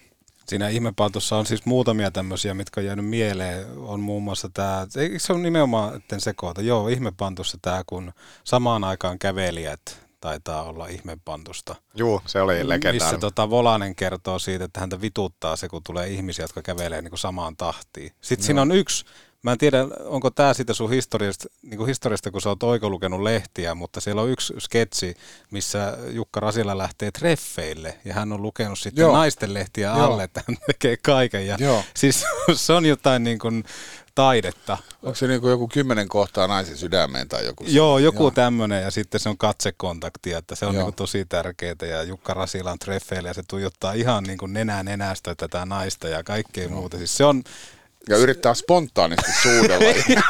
ja spontaanisti suudella. Että näitä, näitä niinku sketsejä on paljon, mutta jos pitäisi niinku laittaa, mikä sun näyttelijähistoriassa ja komikassa ylipäätään on noussut semmoiseksi niinku suosikiksi? Pystyykö niitä laittaa mihinkään järjestykseen? Mm. Tosi hankalaa se on ja sitten kun alkaa olla tällä, että oh, mä oon yhdeksän ketä kuvannut ensimmäistä, niin kuin mitä mä oon tehnyt, että 34 vuotta, niin siinä on niin monta päivää vietetty niin kuin kamera edessä, että, että niin kuin varmaan enempi alkaa jo unohtaa, mitä on tehnyt, kuin mitä muistaa. Mutta että on ne, kyllä se, se, se, päivä, kun kuvattiin, ne kuvattiin yhtenä päivänä kaikki nuo toukopoukat. Joo. Niin se oli tosi raskas päivä. päivä. Et mä muistan, kun niitä oli, kun tekstiä oli tosi paljon ja, ja tota, yksinään oli sitten kuvissa, että mulle jätkillä oli silloin vapaa päivä ja ja siellä, siellä, siellä, siellä on myös hienoja muistoja, että on helvetin väsynyt ja mä en näe volasta, kun mä kuulen koko ajan äänen vaan niin kuin sillä, ai ai hyvä Otto, otetaan uusiksi. Sitten on sillä niin että miettii, että minkähän vitun takia tämä otetaan uusiksi, kun mä olin jo täydellinen.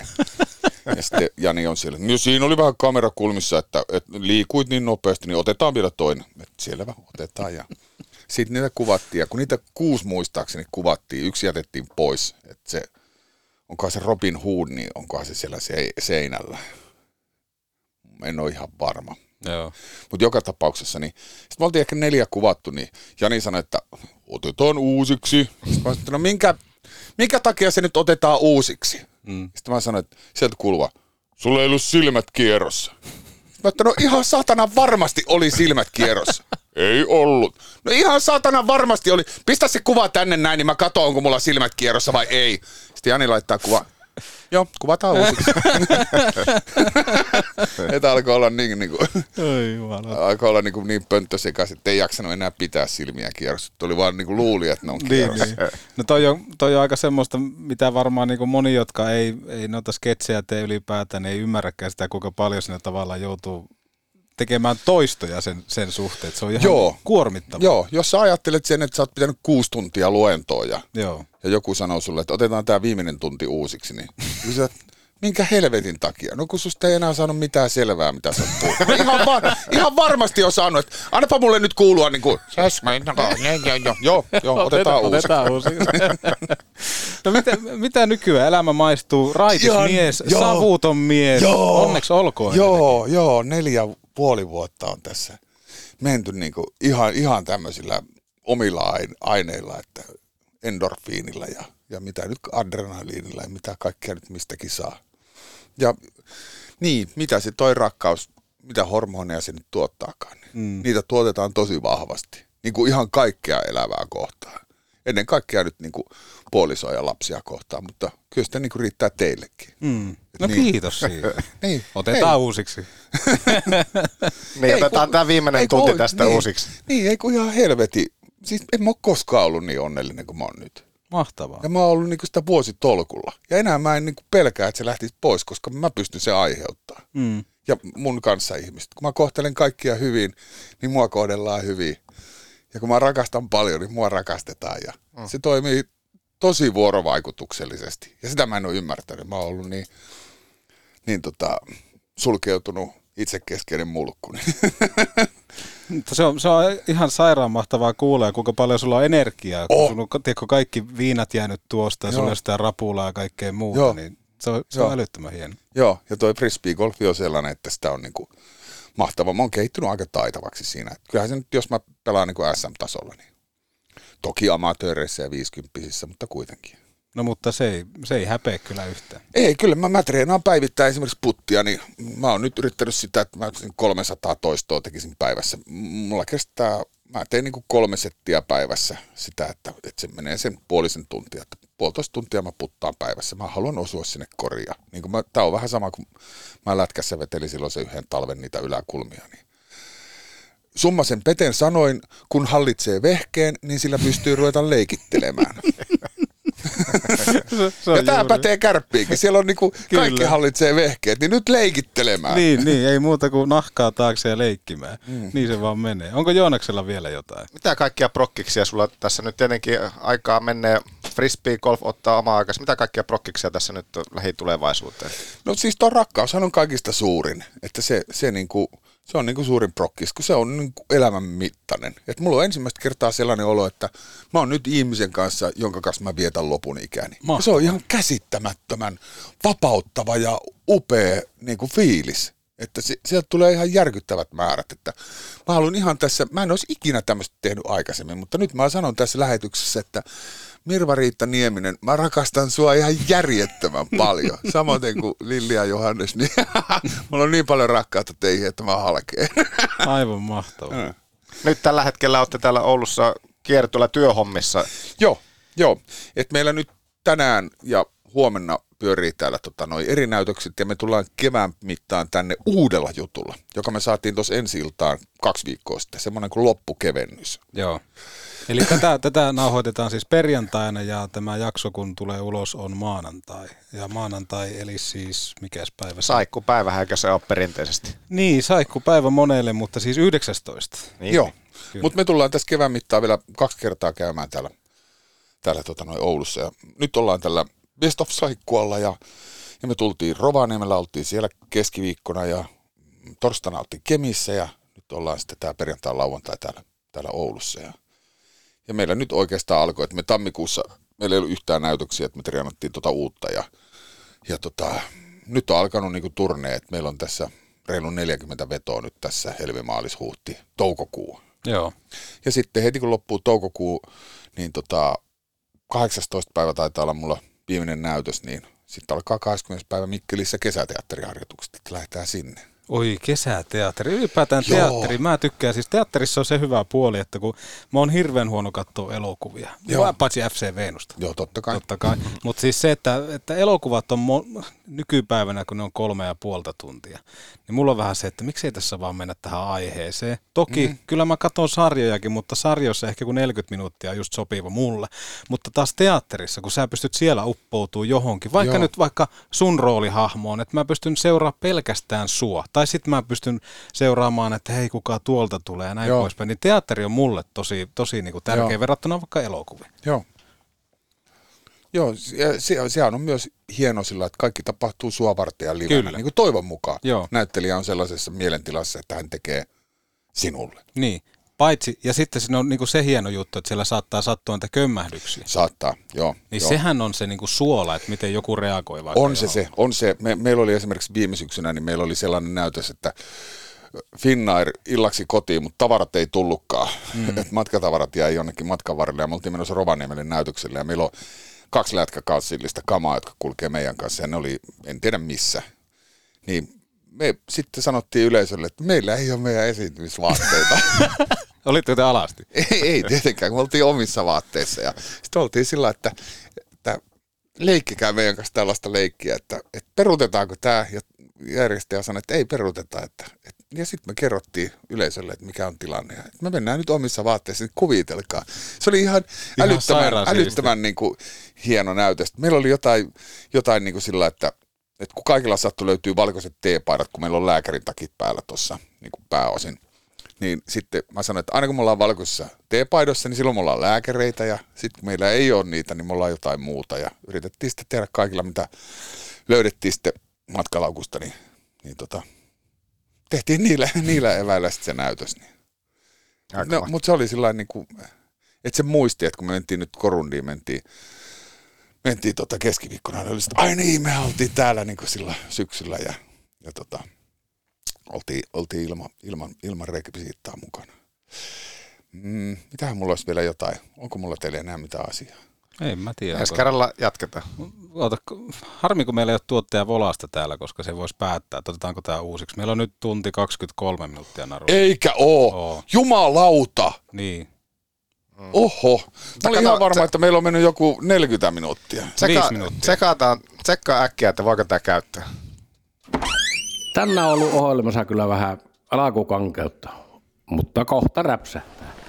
On. Volane on muuten hyvä imitoima. On, on. Joo. Hei, se, no... se tervehtiminen niistä ihmepantusta, se tervehtiminen on kans mun Se terve, joo, se on kans itselle. Ja se on itse asiassa aika hauska, kun Volase ääntä kuulee näissä Hesburgerin mainoksissa. Joo. Tulee aina mieleen. Mut hei, kiitos Jukka Rasila. Kiitos. kiitos. Mä voin tulla kevään päälle tänne uudestaankin. Ehdottomasti. Jos teillä tota, niin mä tuun tässä, me, me, maaliskuussa me ei vissi olla täällä, mutta huhti- ja toukokuussa. Niin. Pitäisikö perata silloin FC Venus läpi? Kaikki kattoo sen ennen joo, vierailuja. Joo, Eikö se ole juhlavuosi tuu ensi vuonna taas kympittä, niin, tulee, tulee. Se on 05 kuvattu. Niin. 20, 20 ai, vuotta. Ai, ai, ai. El Classico. Siitäkin, mutta kiitos Juki. Kiitos. Kimppuun ja 7600 ihmistä selän taakse, niin siinä sitä redettiin. Just to keep the guys going and, and, and you know, horny and hungry. It's a news. It's a news now because you, you, you told so much c'est Prague, l'année, championnat du monde. Albertville, c'est en février. Ça veut dire qu'il y a un tournoi olympique pour préparer pour Prague. Et puis, je suis là, j'ai perdu contre la France. Et puis, limogé. Comme ça, je suis à Fazel. On a signé le contrat. J'ai regardé quatre matchs de préparation. Tenez, qu'est-ce que c'est? Ah oui, tournoi Albertville, c'est préparation pour Prague. Après, c'est quoi? Oubliez tout de suite.